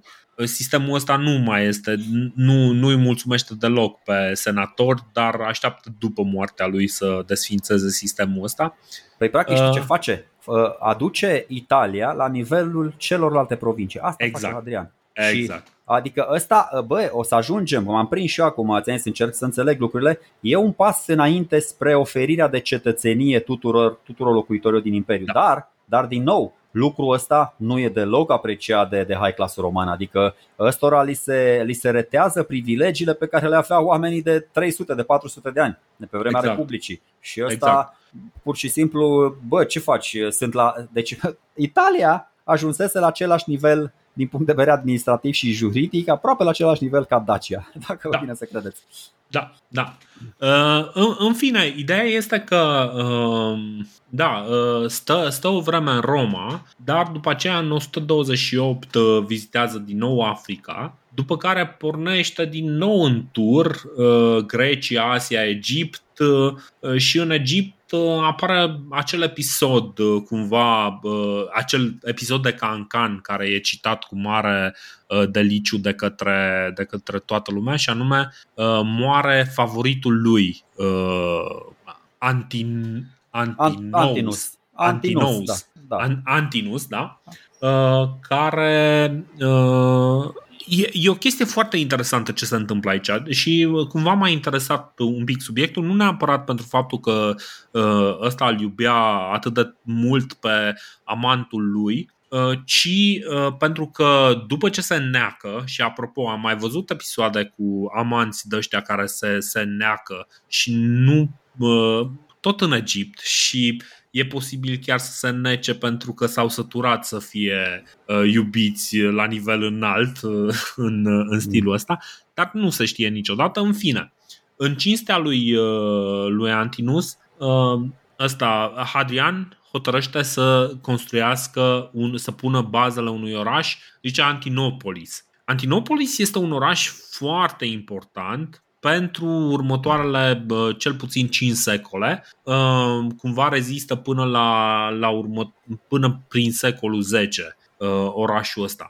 Orașul Antinopolis e foarte important pentru că este practic un punct de cumva de răspândire a culturii elenistice, pentru că sunt aduși greci în Egipt, dar Hadrian dă în plus o lege să le permită grecilor și egiptenilor să se căsătorească. Deci aveau voie, Antinopolis aveau voie să facă lucrul ăsta. Ceea ce, practic, Antinopolis a fost un centru de răspândire a elenismului în Egipt, care, să nu uităm, Egiptul gustase elenism doar la nivel înalt, cumva neamestecat cu populația. Și atunci exista încă distanța asta, de asta trebuie să dea genul ăsta de legi. Bine, amantul lui este zeificat, este venerat ca formă sau zeitate a lui Osiris, deci este Osiris Antinous. Și în acest oraș se menține cultul lui nu știu câte sute de ani, în fine. Da, noi știm despre sincretismul ăsta, am mai povestit despre el, inclusiv Serapis, zeitatea în care credea ăsta Acornion din Dionisopolis de pe vremea lui Burebista. Și știm tot așa ce a făcut ăsta Ptolemeu. Ptolemeu a încercat să bage cu forța în panteonul egiptean tot felul de divinități grecești, exact. Și să facă combinații din astea de 3 luate câte 2. Ce face Hadrian? Pe lângă faptul, cum ai spus și tu, eu am numărat vreo 14-15 ani de plimbări. Din 21 de ani cât conduce el, mai mult de 2/3 se plimbă. Este împăratul călător, dacă vreți să-i spunem. Putem să-i spunem așa. Dar nu doar asta, se plimbă, acordă tot felul de, face o donație, sponsorizează o construcție. Bă, se implică, mi se pare cel mai organic împărat care chiar încearcă să-i ajute pe supuși. Pe cuvântul meu, știu că par dobitoc acum, dar și ce mai facem cu o chestie? Bă, se îmbibă cu istorie la greu. vizitează, deci haideți să vă spun doar vreo 3-4 exemple, vizitează Granicus, locul primei bătălii dintre Alexandru cel Mare și persani. Vizitează locul unde s-a bătut la Spartanu Epaminonda, de a bătut pe tebani. Vizitează mormântul lui Pompei și cumva îl face mai frumos așa. Vizitează piramidele, biblioteca din Alexandria, Luxorul, Karnacul, tot se duce. Omul se duce de la zidul lui Hadrian până la cataractele Nilului. Se duce din Dacia până în Hispania Betica. Se duce din Mauretania până, pentru că atunci când el vine din Parthia, se duce și pe lângă Iberi, pe acolo trece prin nordul litoralului Mării Negre și vizitează Sinope, Cizicus și cumva e ales el protector al Bitiniei. Își vizitează toate provinciile. Niciun împărat n-a mai făcut chestia asta până acum, nici chiar Octavian. Deci pasiunea lui, interesul pe care îl arată, bă, supușilor până la urmă, mie mi se pare supranatural. Adică să-l văd. Dacă l-aș vedea eu pe Iohannis, că în fiecare zi e într-un, nu știu, bă, să-i ajute merge pe sinistrați. Da, îi ajută pe sinistrați. Se duce, nu știu, bă, și dacă se duce cu schiuri, e foarte bine să și schieze, nimeni nu interzice. Dar bă, să fie, frate, popular, să inspire pe oamenii ăia, să fie liantul ăla între clase, să nu ne simțim așa de izbeliște. Asta nu înseamnă că mă refer acum la un tătuc. Nu, Doamne ferește. Putem să ne descurcăm de capul nostru singurei, dar asta este o dovadă clară că bă, îți iubești populația, poporul care te-a ales. Nu poți să fii așa super dezinteresat, să-ți vezi doar confortul propriu și să te doară la bască de toți ceilalți. E inuman, e urât. Da, clar, nu. Sunt foarte de acord cu tine și, într-adevăr, chestia asta îl face pe Hadrian să arată un pic altfel. Pentru că dacă rămânea doar în Roma și mai elimina câte un inamic, n-ar fi fost cu nimic deosebit față de ce mai fusese până atunci, știi? De asta, într-adevăr, Hadrian rămâne totuși cu o imagine pozitivă, chiar dacă, de exemplu, Historia Augusta e destul de destul de agresivă față de Hadrian. Cumva nu este foarte încântat autorul Istoriei Augusta de realizările lui Hadrian. Și în general, să zicem așa, că nu are parte de cele mai băgulitoare prezentări. Dar, într-adevăr, sunt niște realizări. Practic, Hadrian este primul care, și mă scuzați că nu-i zic Hadrian, că mi-e foarte greu, îi zic Hadrian. Hadrian e genul de om care își dă seama că are de condus un imperiu, nu un oraș. Și treaba asta e foarte importantă. Înainte de episodul morții lui, poate ar trebui să vorbim un pic și am foarte pe scurt o să povestesc despre războiul evreilor, nu cu evreii. Nu o să intru în detaliu. Dacă ești de acord cu mine, Sergiu. Bă, da, pentru că oricum ne-am lungit și cred că mai avem și la partea de concluzii. Aș vrea un pic să vorbesc despre războiul evreilor, pentru că cumva în imaginea asta mai mare au totuși un rol destul de important lucrurile care se întâmplă acum. În 132 evreii se revoltă, pentru că, deci cel puțin acesta e motivul din care izbucnește treaba asta, pentru că Hadrian ar fi abolit circumcizia, văzută de heleniști ca mutilație. E foarte probabil ca Hadrian să nu fi avut în vedere fix circumcizia, ci probabil că legile lui se refereau la castrarea sclavilor de către stăpâni, la mutilarea genitală pe care o făceau pentru, de exemplu, dacă vroiai să ai un paznic la fetele tale, l-ai fi preferat să nu aibă capacitatea de a participa la un viol, ca să o punem pe dreapta. Îl transforma în eunuc, ce să mai tura. Îi transforma în eunuc. Practic, contra acestei mișcări, cel mai probabil se întinde această lege. Însă, cumva, probabil în sistemul legal de atunci, evreii s-au simțit cumva vizați și au început să se revolte. O altă sursă a războiului ar putea să fie faptul că Hadrian plănuiește reconstrucția Ierusalimului ca și colonie romană. Revolta îl surprinde pe Hadrian, nu se așteaptă la ea și pierde cumva vreo 4.000 de soldați care sunt prinși în Iudea și în Palestina în general și cumva nu mai scapă cu viața. Da, în 3 ani, îi ia 3 ani să oprească revolta, omoară, deci astea sunt cifrele parcă date de Cassius Dio. Zice așa, omoară 580.000 de evrei, 50 de orașe fortificate și 985 de sate sunt rase de pe fața pământului. Un număr mare de evrei au fost luați sclavi. Cetatea Beitar, mai ții minte ce spuneam episodul trecut la războiul Chitos? Da. Că nu știu în ce măsură, nu știu în ce mod vor fi capabili romanii să răspundă la masacrele ale evreiești din perioada aia. Dacă erau vehiculate tot așa niște numere monstruoase, tot peste 1,5 milion. Ei bine, uite că au găsit. Au ucis și ei la fel de mulți evrei, pentru că asta era paradigma atunci. Omorai sau erai omorât. De aia eu acum o să ajungem până la urmă la niște concluzii. Nu o să mă refer la cât de bun sau cât de rău ia Hadrian. După aia ne întoarcem, scuze, doar digresiunea asta vreau să o fac. Deci, înainte să fii acuzat că ai ucis pe cineva, un senator, întreabă-te ce ai fi făcut tu. Eu sunt convins că fiecare dintre noi ar proceda la fel dacă ar simți că viața noastră ne este pusă în pericol. Eu cred că nici măcar nu am simțit că am făcut o faptă rea ucigându-i pe cei care vor să ne omoare. Deci vă spun încă o dată, Hadrian, că a ucis și din nou acum văd cu totul altfel lucrurile. Tiberius, dacă nu-i omora pe ăia la vremea, are Silianu, are Ștefan Silianu o replică foarte faină în Vlad Țepeș. Nu v-au tăiat când a fost cazul sau ceva de genul ăsta, se referea la boieri. Bă, dacă nu îi omori pe aia când e cazul, știu că sună foarte dur, dar ăla era status quo acolo, ești tu omorât de ei. Păi dacă Hadrian nu făcea faptele astea rele între ghilimele, că e rău să ucizi, evident, spune și porunca biblică, dar dacă nu-i asasina pe senatori, bă, ar fi fost el cel asasinat. Cum a pățit Nero, cum a pățit Caligula, cum au pățit Domitian, posibil, probabil, foarte probabil. Probabil, nu zic nu, dar sunt foarte de acord cu tine.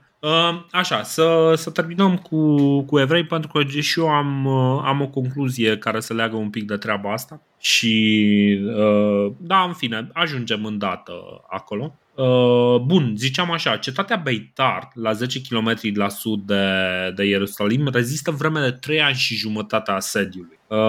Deci e fantastic, practic 3 ani și jumătate sub asediu să reziști, mi se pare extraordinar. Deși Hadrian își aduce mai mult de 10 legiuni din toate provinciile, le masează pe toate, și din Siria și din Egipt și de mai departe, are peste 50-60.000 de oameni. Și vedeți voi, ca să ajungem totuși aici, bă, hai să, eu nu v-am spus, nu sunt ăla spălat pe creier care să zică numai, mă rog, să ia pe evrei în brațe din toate pozițiile, pentru simplu fapt că eu pot să discut cu Dorin la podcastul de istorie, pot să mă întreb, pot să chestionez absolut orice masacru, nu știu, de la vesperele asiatice la genocidul armenesc, holomodoare, pogromuri și așa mai departe. N-am voie să contest Holocaustul evreiesc, pentru că fac pușcărie. Deci așa e legea românească. Ba, ai voie, mă, nu ai voie. Dacă negi Holocaustul, faci pușcărie. Nu e adevărat. It's complicated.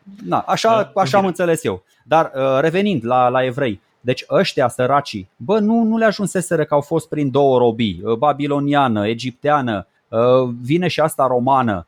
Eu cred mai mult varianta pe care ai spus-o tu, asta cu templul lui Solomon, peste care, mă rog, pe lângă faptul că era distrus de perioada lui Titus, cumva Hadrian asta face, bă, își înfige ultimul cui în coșciugul evreilor. Adică și ăștia erau foarte mulți în afara iudeii, pentru că erau așa un neam mai de comercianți și vin, normal, cum să nu fi revoltat dacă inițial romanii sunt foarte toleranți la capitolul ăsta de credințe proprii, de bă, vedeți-vă voi de, și sunt. Deci romanii chiar sunt foarte toleranți multă vreme, chiar dacă nu pare din ce am povestit noi, dar sunt toleranți și cu creștinii și cu, credeți-mă, sunt toleranți.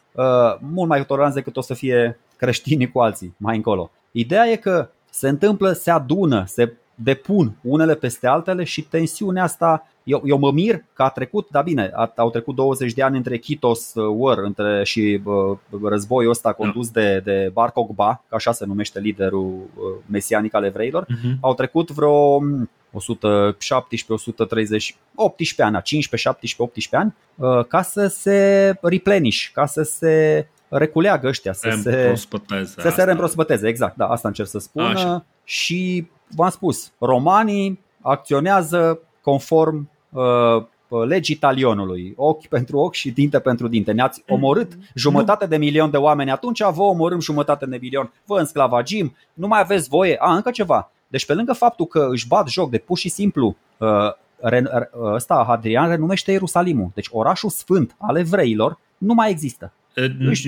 Nu mai face chestia asta, dar și șterge numele provinciei de pe harta Romei și o redenumește Siria-Palestina. Da, adică își pune un oraș după numele lui, da frate, Elia Capitolina, îi aduce pe aia la sapă de lemn, cumva damnație o memorie din toate punctele de vedere și dar, încă ceva, o face cu atâta ștaif, cu atâta cruzime, cu atâta intensitate, încât nu o să prea mai avem revolte evreiești pe viitor. Deci îi zăpăcește acum, îi zăpăcește rău de tot pe evrei și ăștia săraci acum încep încă un nou mare exod, încă o pribegie. Da, diaspora și, parcă. Da. Nu mai știu exact. În fine,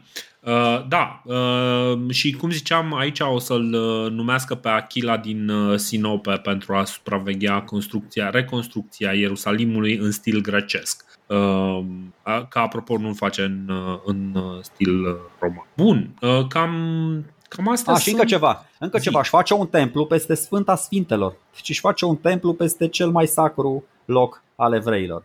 Bă, n-ai cum să, adică toate ca toate, dar sfidare complet. Eu știu, oamenii ăștia care trăiesc în mileniu 3 au o viziune foarte sictirită la adresa credincioșilor. Bă, lasă-mă cu Dumnezei, lasă-mă cu credințele tale. Și nouă ni s-a reproșat de multe ori, deși, mă rog, eu nu mă apuc acum să le povestesc oamenilor credințele mele religioase, să mă bag cu pumnul în piept pentru una sau alta. Însă nu poți să îți bagi joc de credința omului la nivel de națiune. Nu, n-ai cum, adică așteaptă-te la chestii nașpa dacă faci asta. Da, lucrurile astea se întâmplă cumva către sfârșitul domniei lui Hadrian și tot către sfârșitul domniei, spre deosebire de Traian, Hadrian începe să reflecteze asupra planului de succesiune. Din punctul meu de vedere, e foarte posibil ca în momentul în care împărăteasa Sabina moare în 136, Hadrian să-și pună problema a succesiunii. E foarte posibil, indiferent de care a fost relația lor, că relația lor a fost execrabilă, a fost foarte rea și zicea Hadrian că ar fi divorțat de ea dacă ar fi fost un simplu cetățean. În fine, după 136 își gândește planurile de succesiune. Noi însă o să vorbim despre planurile astea de succesiune, așa cum am vorbit despre succesiune și la Traian. O să vorbim în episodul viitor despre succesiunea după Hadrian. O să fie iarăși un subiect foarte interesant. Cred că suntem la punctul în care am putea să tragem un pic linie peste ceea ce pare un împărat sângeros la început, dar este un împărat foarte temperat, zic eu, și foarte echilibrat din punct de vedere strategic, politic și militar. E suficient de temperat încât să ia niște decizii care pe termen lung sunt cele corecte, chiar dacă momentan ar putea să fie nepopulare, nu? Bă, să știi că eu am identificat, apropo la cum l-aș vedea pe Hadrian, aveam o părere mediocră despre el și acum am o părere foarte bună, foarte bună. Imperiul Roman, să știți, și noi ne raportăm așa acum la el, dar și oamenii, și împărații, Traian, Hadrian, se raportau la fel. Imperiul Roman a avut, are și va avea doi mari patriarhi, Cezar și Octavian. Exact cum noi avem pe Traian și pe Decebal, așa și Imperiul Roman îi are pe Cezar și pe Octavian. Și de la ăștia doi mi se pare că s-au revendicat și au încercat să-și asocieze numele toți cei care i-au urmat. Spuneam episodul trecut și în alte episoade, care a fost idolul lui Traian până la urmă, modelul său în viață. Nu doar din punct de vedere militar, da? E evident că a fost Cezar și toate acțiunile lui dovedesc asta. Ei bine, la Hadrian, din tot ce am discutat până acum, mi se pare evident că el merge pe urmele lui Octavian, nu a lui Cezar. Octavian, am zis, Octavian de după Teutoburg, e importantă mențiunea asta. Deci pe partea, gândiți-vă puțin, pe partea de politică externă ce face? Nu se extinde, e defensiv, e pașnic. Pe partea de construcții, păi să vă aduc aminte cât a construit și Octavian, ho. Și Hadrian acum, deci a mai făcut o felul de temple, nu doar în Roma, în toate provinciile, a făcut o grămadă de construcții și a vizitat imperiul și a vizitat moșia mai mult decât oricare alt împărat, având în vedere că din 21 de ani, 14-15, și-a petrecut în afara Romei. Fabulos. Și cumva asta e cea mai faină chestie pe care o pot vedea eu la un principe, la un lider, asemenea lui Domitian, pentru că și la Domitian am observat chestia asta. Domitian încerca foarte mult micromanagement, el încerca să-i ajute pe ceilalți, chiar dacă nu se pricepea neapărat la domeniul ăla.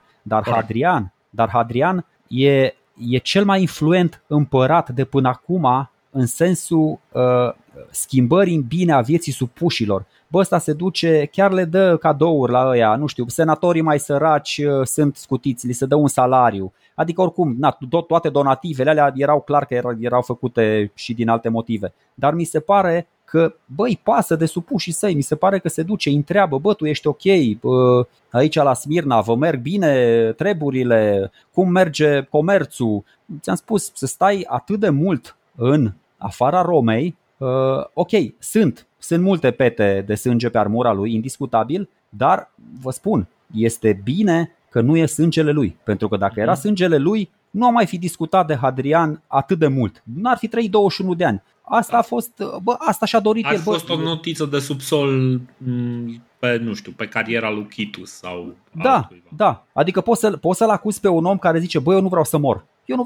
Vreau să te ucid pe tine decât să mă ucizi tu pe mine. E așa de rău? Bă, nu știu, nu cred că e așa de rău. Nu, deci nu, e clar că sunt multe lucruri pe care suntem tentați să le judecăm prin perspectiva eu încerc să gândesc cu mintea de atunci noastre curente. Dar, într-adevăr, atunci lucrurile arătau un pic altfel. Există acte de cruzime majoră și pentru acea epocă, dar, într-adevăr, Hadrian nu pare să fie autorul unor acte de genul ăsta. Și atitudinea lui față de și cei 4 senatori pe care i-am numit pare să fie ceva de genul, bă, dar eu n-aș fi vrut să moară, cel puțin la nivel declarativ. În fine, mi se pare foarte justă concluzia ta și mi se pare foarte interesantă. Nu cred că stă nimeni să conteste treaba asta. Eu aș adăuga o singură paralelă cu ceea ce se întâmplă acum în lume, referitor la episodul pe care am insistat să-l introduc, chiar dacă noi am zis că nu stăm să insistăm foarte mult pe ce se întâmplă din punct de vedere militar, referitor la rezistența evreilor în perioada asta.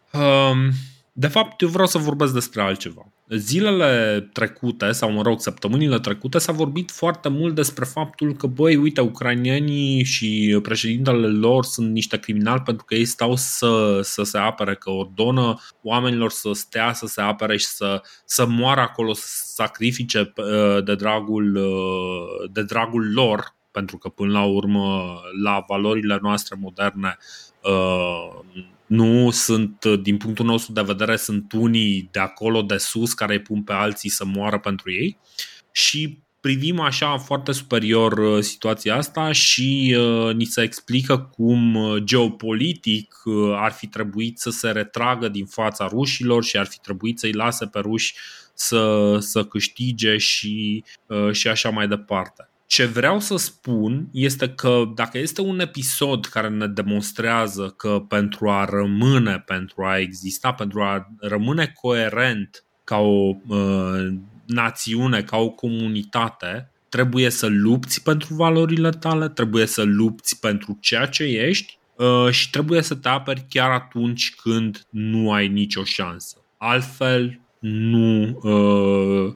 nu-ți meriți locul în istorie, că îți convine, că nu-ți convine. Decebal a rămas în istorie pentru că nu a pus armele în momentul în care Traian a zis știi ce, băi, hai la Roma să-ți stai capul. A rămas acolo pentru că a zis nu fac asta, ci voi rezista până la ultimul. De asta are în mijlocul Romei o columnă și este probabil mai vizibil decât alți împărați romani.